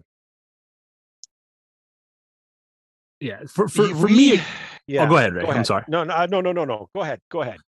For, for me, I see people come down in one of three camps. There's there's the camp who just you know is can't stand people who are different than them and and feel it's okay to be bigoted and so that's one camp. I'm not even talking to them because I doubt they're listening to the show. The second camp are the people who are fully behind like Torts and, and saying, hey, he has a right to not do those things. And and he he does. And I would support his right to do that, but that doesn't mean it's free from repercussions. So those people say, oh, just because he he doesn't want to wear a pride jersey doesn't mean he hates, you know, people who are part of the LGBTQ plus community. And then you have people in the camp that I am in, and, and I'm speaking only for myself. I'm not speaking for Ray or, or Tom or anybody else. Wearing a pride jersey, using pride tape, in my mind, doesn't say, I think this is the greatest thing ever. I think that, you know, you know what I mean? It, it, it, it doesn't mean that you are an active supporter necessarily of of anything. What it means is that you are a supporter to the point of people within the LGBTQ plus community are human beings and they deserve respect and they deserve to come to hockey games and feel safe without people, you know, being bigoted towards them. And regardless of which side of that you fall on, the reality is that if you're one of the folks who's like, oh, I'm good for him for not wearing it, you know, he shouldn't be forced to yada yada. Just look at the comments. Just go go through social media and look at the comments and see what kind of, you know, crap comes out by people who feel emboldened by that. That it, it's not about, you know, tolerance or or or being inclusive. It's not it's not that simple. It's it's actively being, you know, against people within a very marginalized community who has high incidence of suicide rates and who has high incidence of depression rates. It's, you know, Pride Night should be, Philadelphia's Pride Night should have been about welcoming people and growing the game with people who might be different than you, but are there because they love hockey.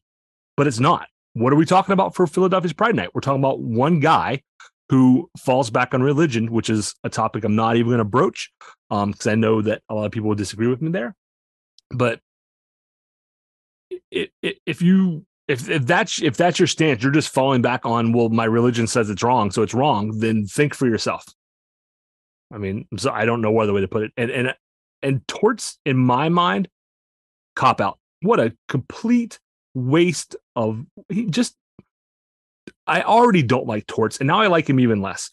Tortorella is the same guy who said, "Base," and I'm paraphrasing. If you kneel for the anthem, to support black people and black lives matter and, and people who are you know who who who are obviously have been oppressed court said if you do that you don't play for me but when it comes to the lgbtq plus community he says oh well i obviously i support his right as a player to think what he wants oh you sack of crap i'm sorry that, oh, wow. that's about as bad as it'll ever get on this program but Torts, here's a Webster's come on, Torts. Diction, Torts, here's a Webster's dictionary. Uh, if you go into the H area near the end, you'll find the word hypocrite, and beside it, you'll see your picture. Yeah, to, to, to, what what a what a what a no stones call that was, Torts. Because yeah. you Tor, Torts is the guy who gets mad when people do the Michigan. Yeah. You know, Tor, Torts is the guy who literally was like, oh, like you know, if he you know if he played for me, he wouldn't do that. Like, uh, so what do you mean? Like all, all of a sudden it's all the players? No, it's not. If if Ivan doesn't want to wear the jersey and and be a participant on Pride Night, fine, bench him. Yeah, he can sit in the press box. He can sit there. His... He did. He he want. I, I know we're going to get comments. I, I know we're going to get comments that say he has a First Amendment right. He does, and the government is not doing anything about his speech. But that doesn't mean that his speech is free from consequences. And I feel strongly about this because Ray, I, like I said, I don't want to speak for either of you. As somebody who was born as a white man, you know, white straight guy in middle class America, which, you know, you know, I, I, I, you know, I, I get that people are like, oh, you know, you're privileged, and maybe that, maybe sometimes it's just the wording people. And they're like, oh, I'm not privileged. I've had to work for it. Yeah, you did, but you also had a leg up because of those kind of things. I know that some of the, the, the things that I don't it, it's not even the things that I've gotten in life. Some of the things that I, I don't have to when I get pulled over by the police, I don't have to worry about being shot. That's not something that millions of Americans can say. Yeah. I mean, it, it's ridiculous that that people can't just be honest and say, yeah, like there are things I don't have to worry about that other people do because of who they are, whether that's the color of their skin or their sexual orientation or whatever it is.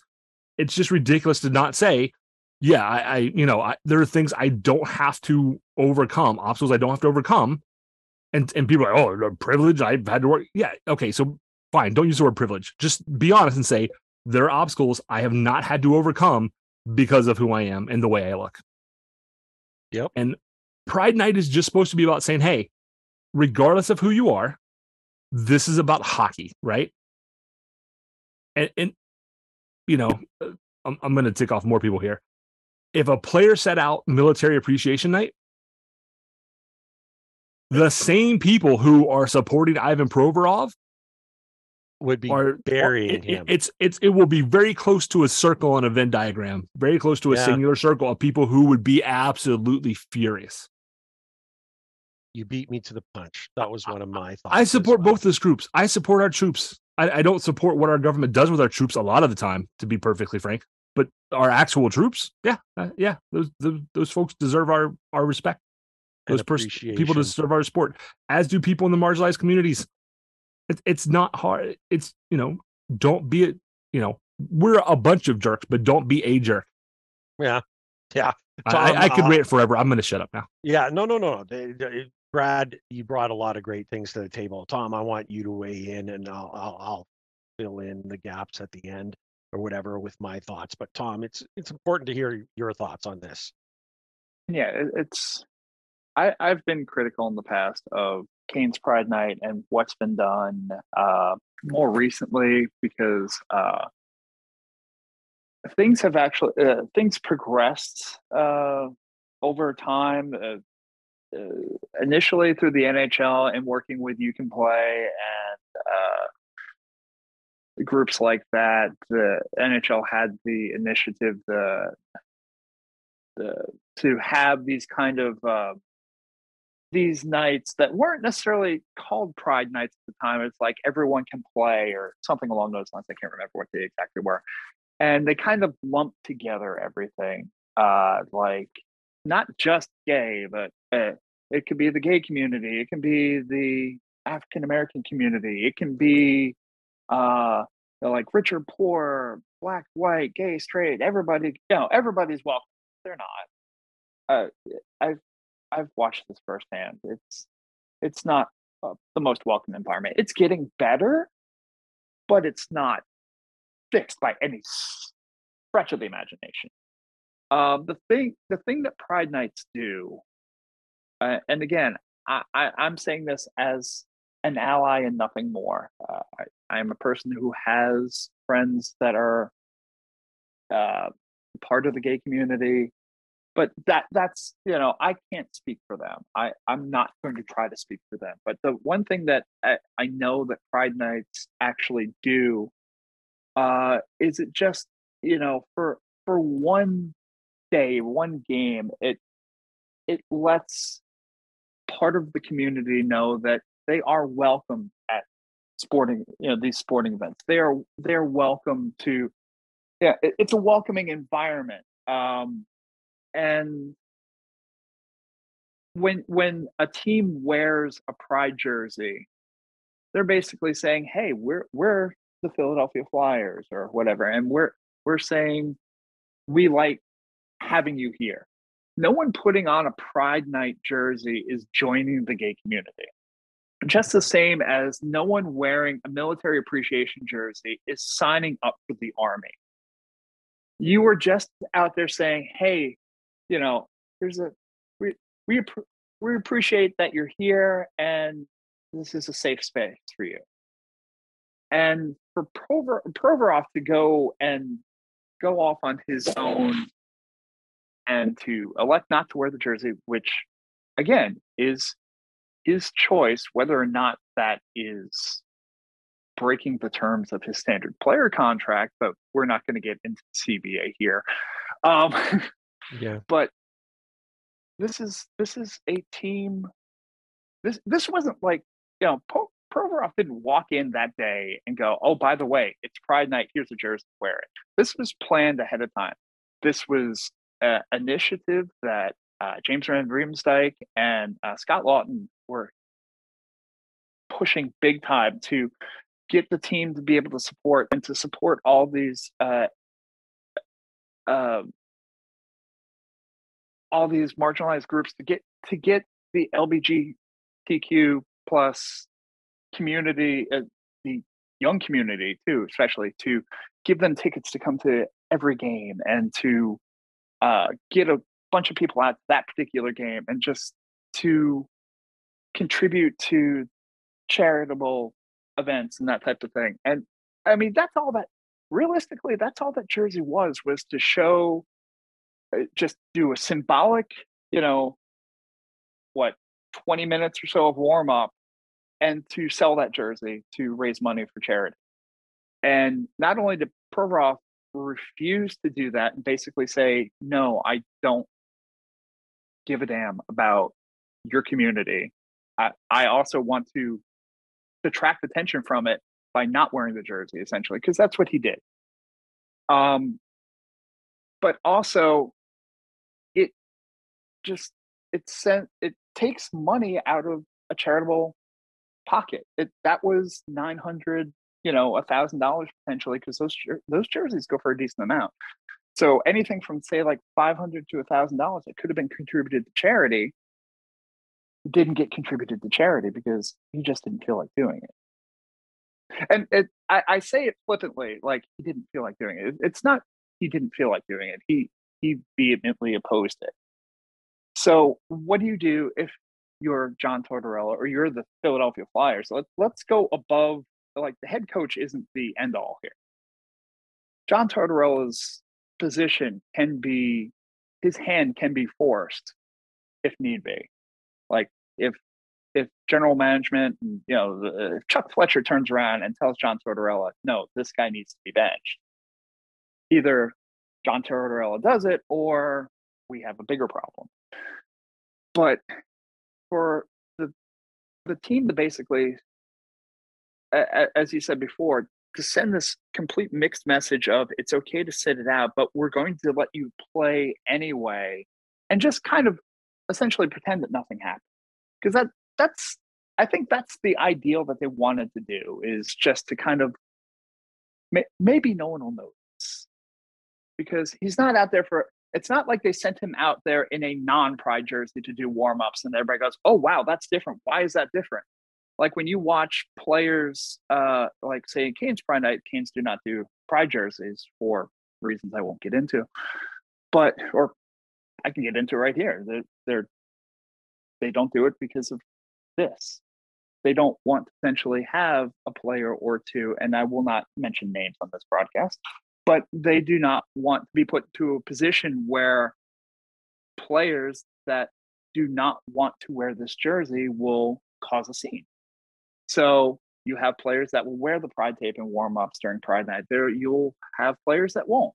And I'm the kind of jerk that will sit there and go, okay, these are the players that I like more because they're willing to do it. And these are players that I think a little bit less of because they don't. Same. Uh, and that's that's my opinion. That's you know, I'm not saying that you need, you know, as a fan, you look at this and go, well, this is a player I should villainize because he's not doing something that I agree with. But as you mentioned before, it there's ramification and to have a player actively not participate in something that the rest of the team was doing like Dougie Hamilton got like villainized by Calgary because he wasn't I won't use the specific library museum type thing, but Dougie got put off to the side because he was not a player who liked to participate in the group outings with other players.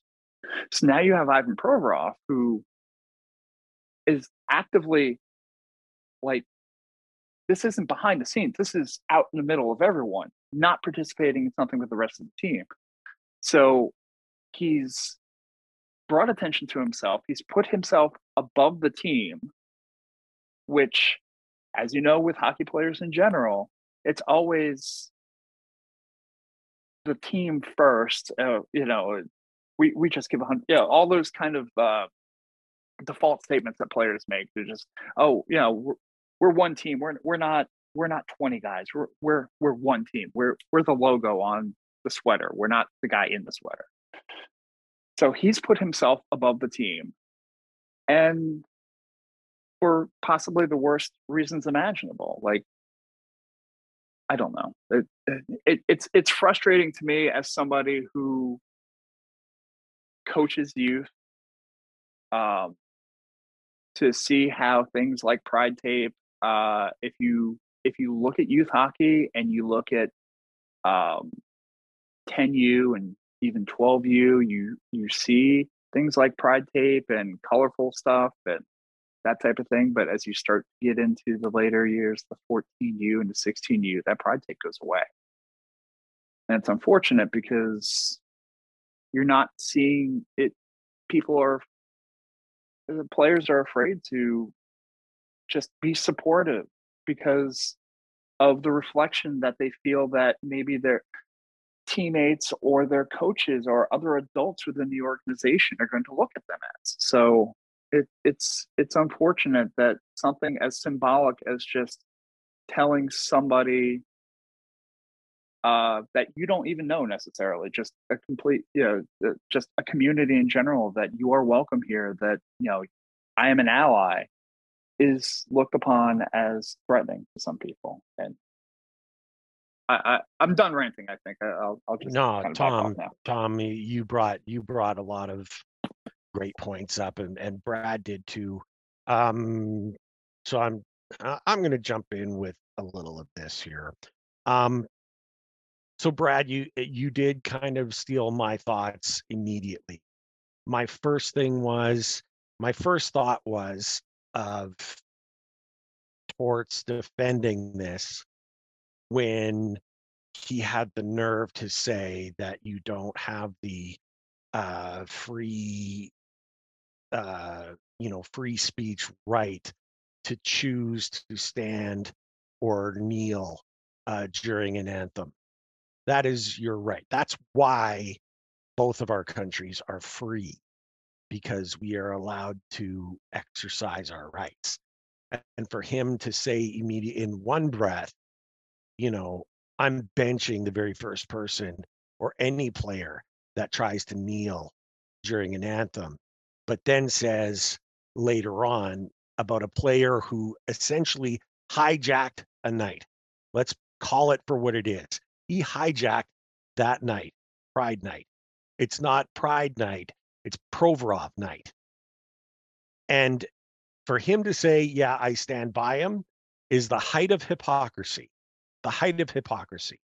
And everyone that supported his right to do it, look, I, I am in agreement. He had every right to do that. It is, you know, I mean, that's just the way that for for religious reasons or otherwise.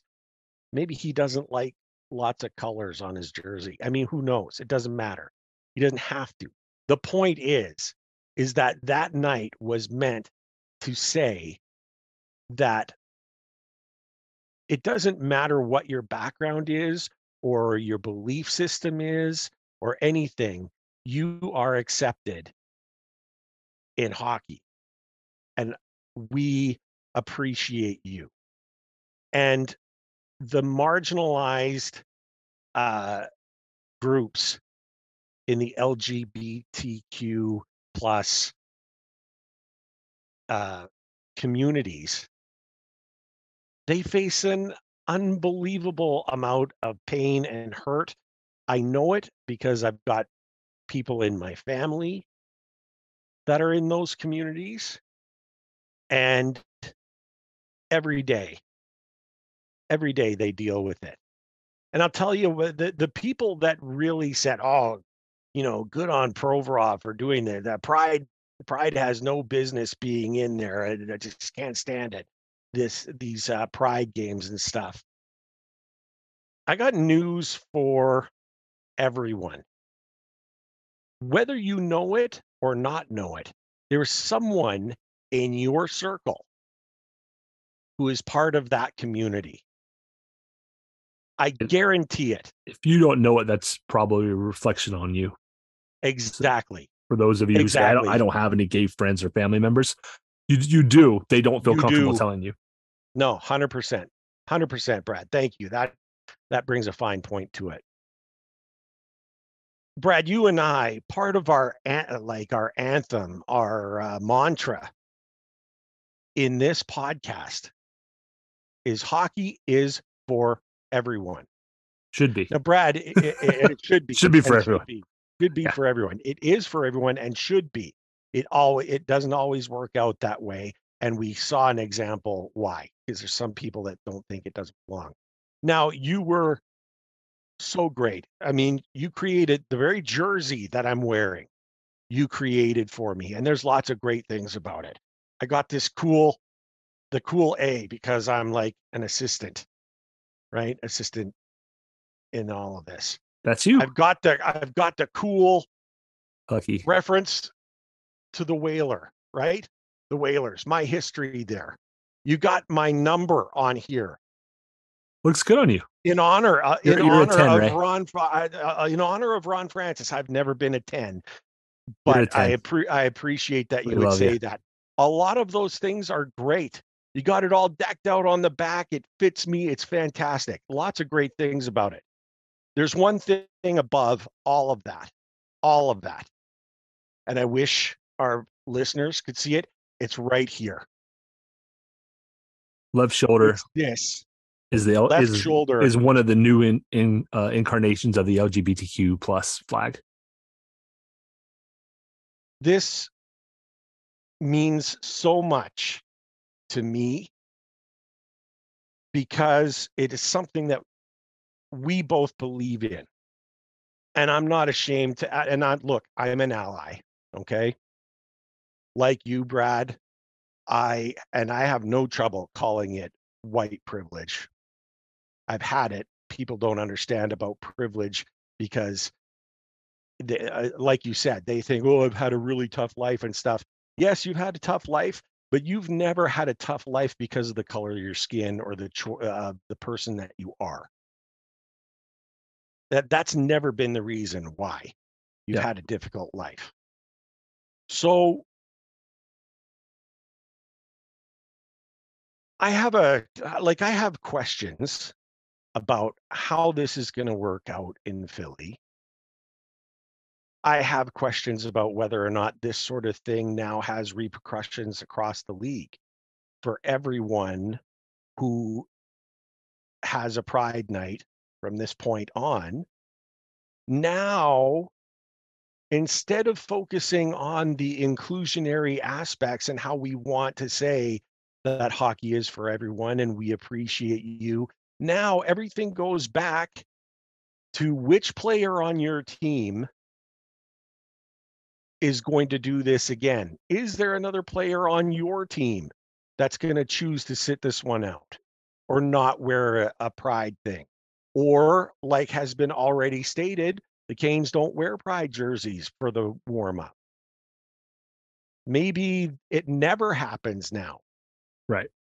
To avoid this type of thing. I question, I wonder about Provorov on a team with guys like Van Riemsdyk and Laughton, who fought so hard to make this happen, to bring this to fruition. Their hearts are behind this.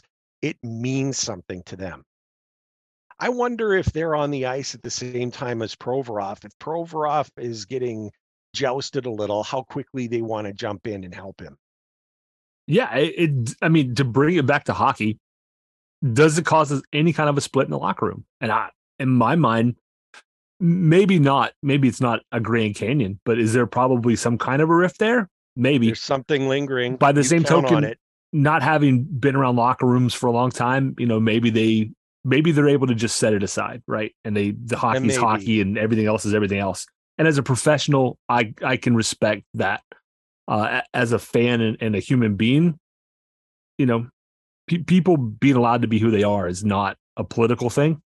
Yeah. It, it's it's about uh, uh, so I live in Massachusetts, which is obviously uh, you know uh, a much different than North Carolina or probably even Calgary. Um, when I wear my jersey out, I, I I don't think I'm the most approachable guy. I'm six foot two and I'm 300 pounds, and you know I have a beard, and if I have sunglasses, I kind of fit that that type stereotype kind of look sometimes. Yeah. But people see me in that jersey, and I've had people come up to me and ask me about it, and I'm like, no, like I I host a podcast, and it's important for me to, that people you know visibility matters right? Representation Mm-hmm. matters. I'm not a representative of that community. I'm not part of that community.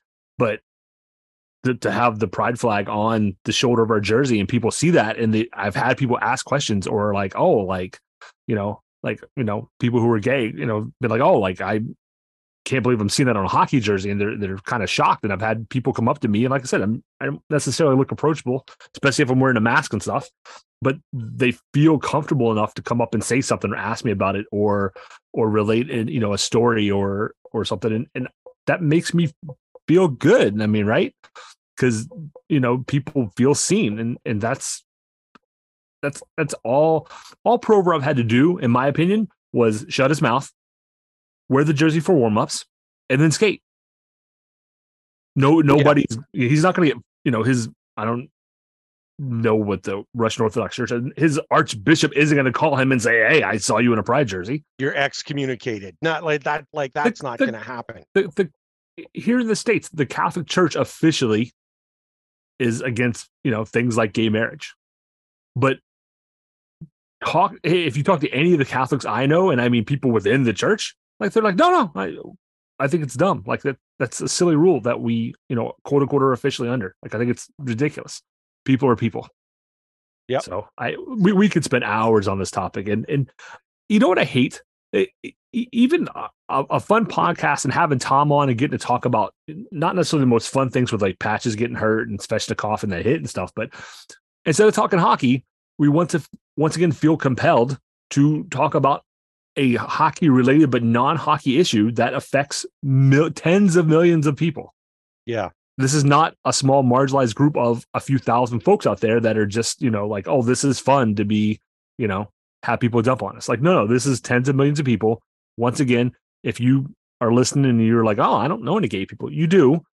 They don't feel comfortable telling you. Yeah. That's a you thing. And, and I'm not saying you're actively like, I, you know, I'm not saying like, like you're, you know, you're a hateful person. I'm just saying like, they, they may just not know where you stand.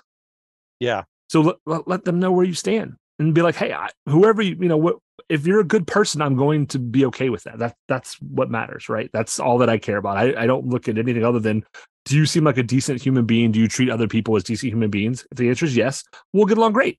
If the answer is no, yeah, we're we're probably not going to get along, regardless of anything else about you.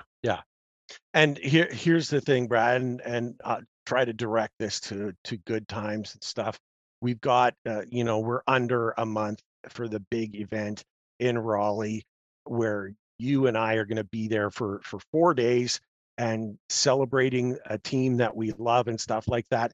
You can be dang sure that this jersey is going to be worn. I think I'm wearing mine for the 16th or- for Hall of Fame game. You know what? And and the hall of fame game uh, like i'll be wearing my old school uh my old school new england whalers jersey. Uh, i got my one of my good friends joining me. He's got the other opposite ver- uh, wear of that one and we're gonna wear It's to it there. great. but make no mistake i'm proud to wear this. I'm proud to show this flag because we mean it and not because we're holier than thou and pardon the religious reference there not because we think that we're better than you it's just the right thing to do. Yeah, i, I, i've told a bunch of people like for everyone. we have we have a lot of people who listen to the program who are part of the community and if you know if y'all want need a dad hug or just you know whatever like i'm there 100% you know if if if i've said something or done something that you didn't that you disagree with or didn't like tell me. I, i'm open. I'm trying to learn right? Uh Yeah. to, for, you know for me being an ally for for people who you know have been marginalized is mostly about being willing to change and listen when people tell you okay well what you're saying or doing doesn't you know isn't right or or doesn't jive or you know? Because you're right we, Yeah. we we don't speak for that community. I'm not part of that community but I am here to say that I support that community. And if there's ways that I can support that community better, reach out, tell me. 100%. Always, the door is always open. 100%. Just like the storm cellar, the storm cellar door is always open. And we are so thankful that Tom Workrate joined us here in the studio. Tom, absolutely good stuff. Uh, your contributions have been amazing, and it's un, you know uh, uh, unfortunate that we have to end on that note. But I'm bringing it back to the amazing guest that you have been, the insight that you've offered, the fact that we've hired you on as our CBA, uh, you know, expert to join us when we need to talk CBA. We're going to be contacting you, Tom You've made this episode amazing. And thanks for all, all you, you, do for the junior canes. And, and I'm yes. going to try and tweet at the canes to see if they can share some more information about the first goal program and just, you know, because that those are awesome initiatives. That's how you grow the game. Like that's what you're doing is a big part of what your son is doing, right? Is a is a part of growing the game to a wider audience. And that's what we as hockey fans love to see. Yeah, absolutely. I mean, and the uh, the first goal program has grown so much since my son was uh, participated in it that first year, um, and just seeing uh, how hockey has grown in the triangle and seeing all these like uh, the house league and the junior canes and there's several other uh, organizations here the the raleigh raptors the nc golden bears uh, i mean for an area that uh, isn't traditionally known for winter sports necessarily, uh, and that doesn't necessarily have that many ice rinks. So to see that many local travel hockey organizations plus the house leagues that are there, it, it it's great to see. Um, and just the positive influence that the Canes have had. Uh, again, working with both the junior canes and other organizations, uh, things like the Capital City Crew, which is uh, an organization that uh, kind of works in conjunction with the Boys and Girls Club uh, of the Triangle to get um, the uh, people in those programs involved with hockey.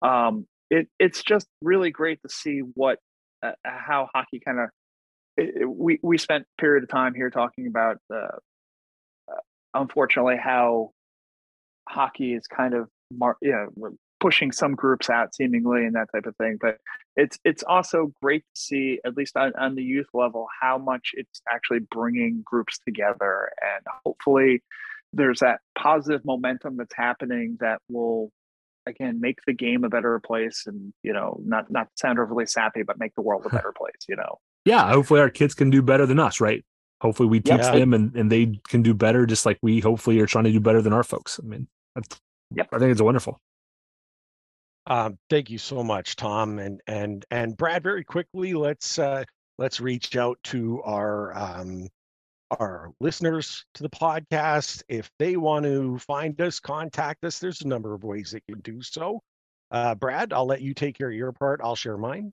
Sure. Uh, stormcellar97 at gmail.com uh, Twitter, Stormcellar97 on Mastodon, uh, Stormcellar97 at uh, I got I forgot which network it is, but if you search for that, I think you start to find it. Um, and those are the best ways to do it. Hundred percent. And uh, if I, like I don't have that much uh, as far as uh, tied directly to uh, Storm Cellar, but if you wanna if you want to follow me, if you want to chat, you whatever, uh, on Twitter, you'll find me at, at Judge Wapner 10, a name that I gained uh, very proudly in my connection to uh, this franchise. And uh, yeah, feel free to drop us a line. Uh, also, uh, we do have a blog, which I found out about just this week. I totally very popular blog, know. a very popular blog.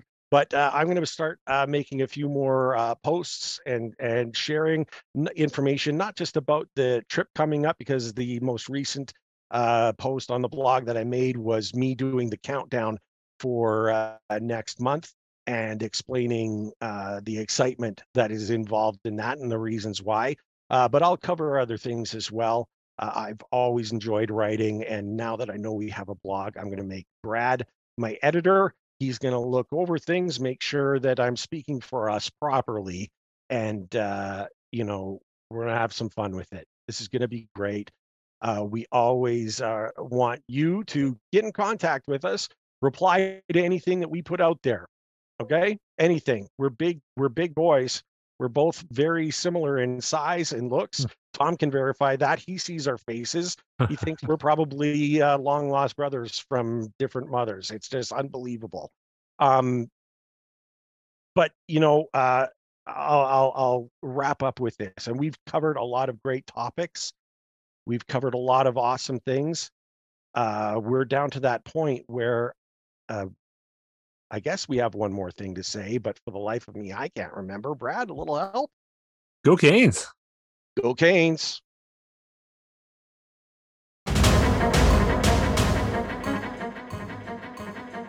Thank you everyone for tuning in. Ray and I greatly appreciate your support in helping us produce an informative and fun podcast. As always, we'd like to say that we believe hockey is for everyone. Whether you're a Caniac or a bunch of jerks doesn't matter, as we're just a couple of jerks anyway. We would love to hear your questions, comments, and suggestions. We will do our best to answer anything hockey related. You can reach us by email at stormcellar97 at gmail.com. On Twitter, we are at stormcellar97, and on Facebook at facebook.com slash stormcellar97.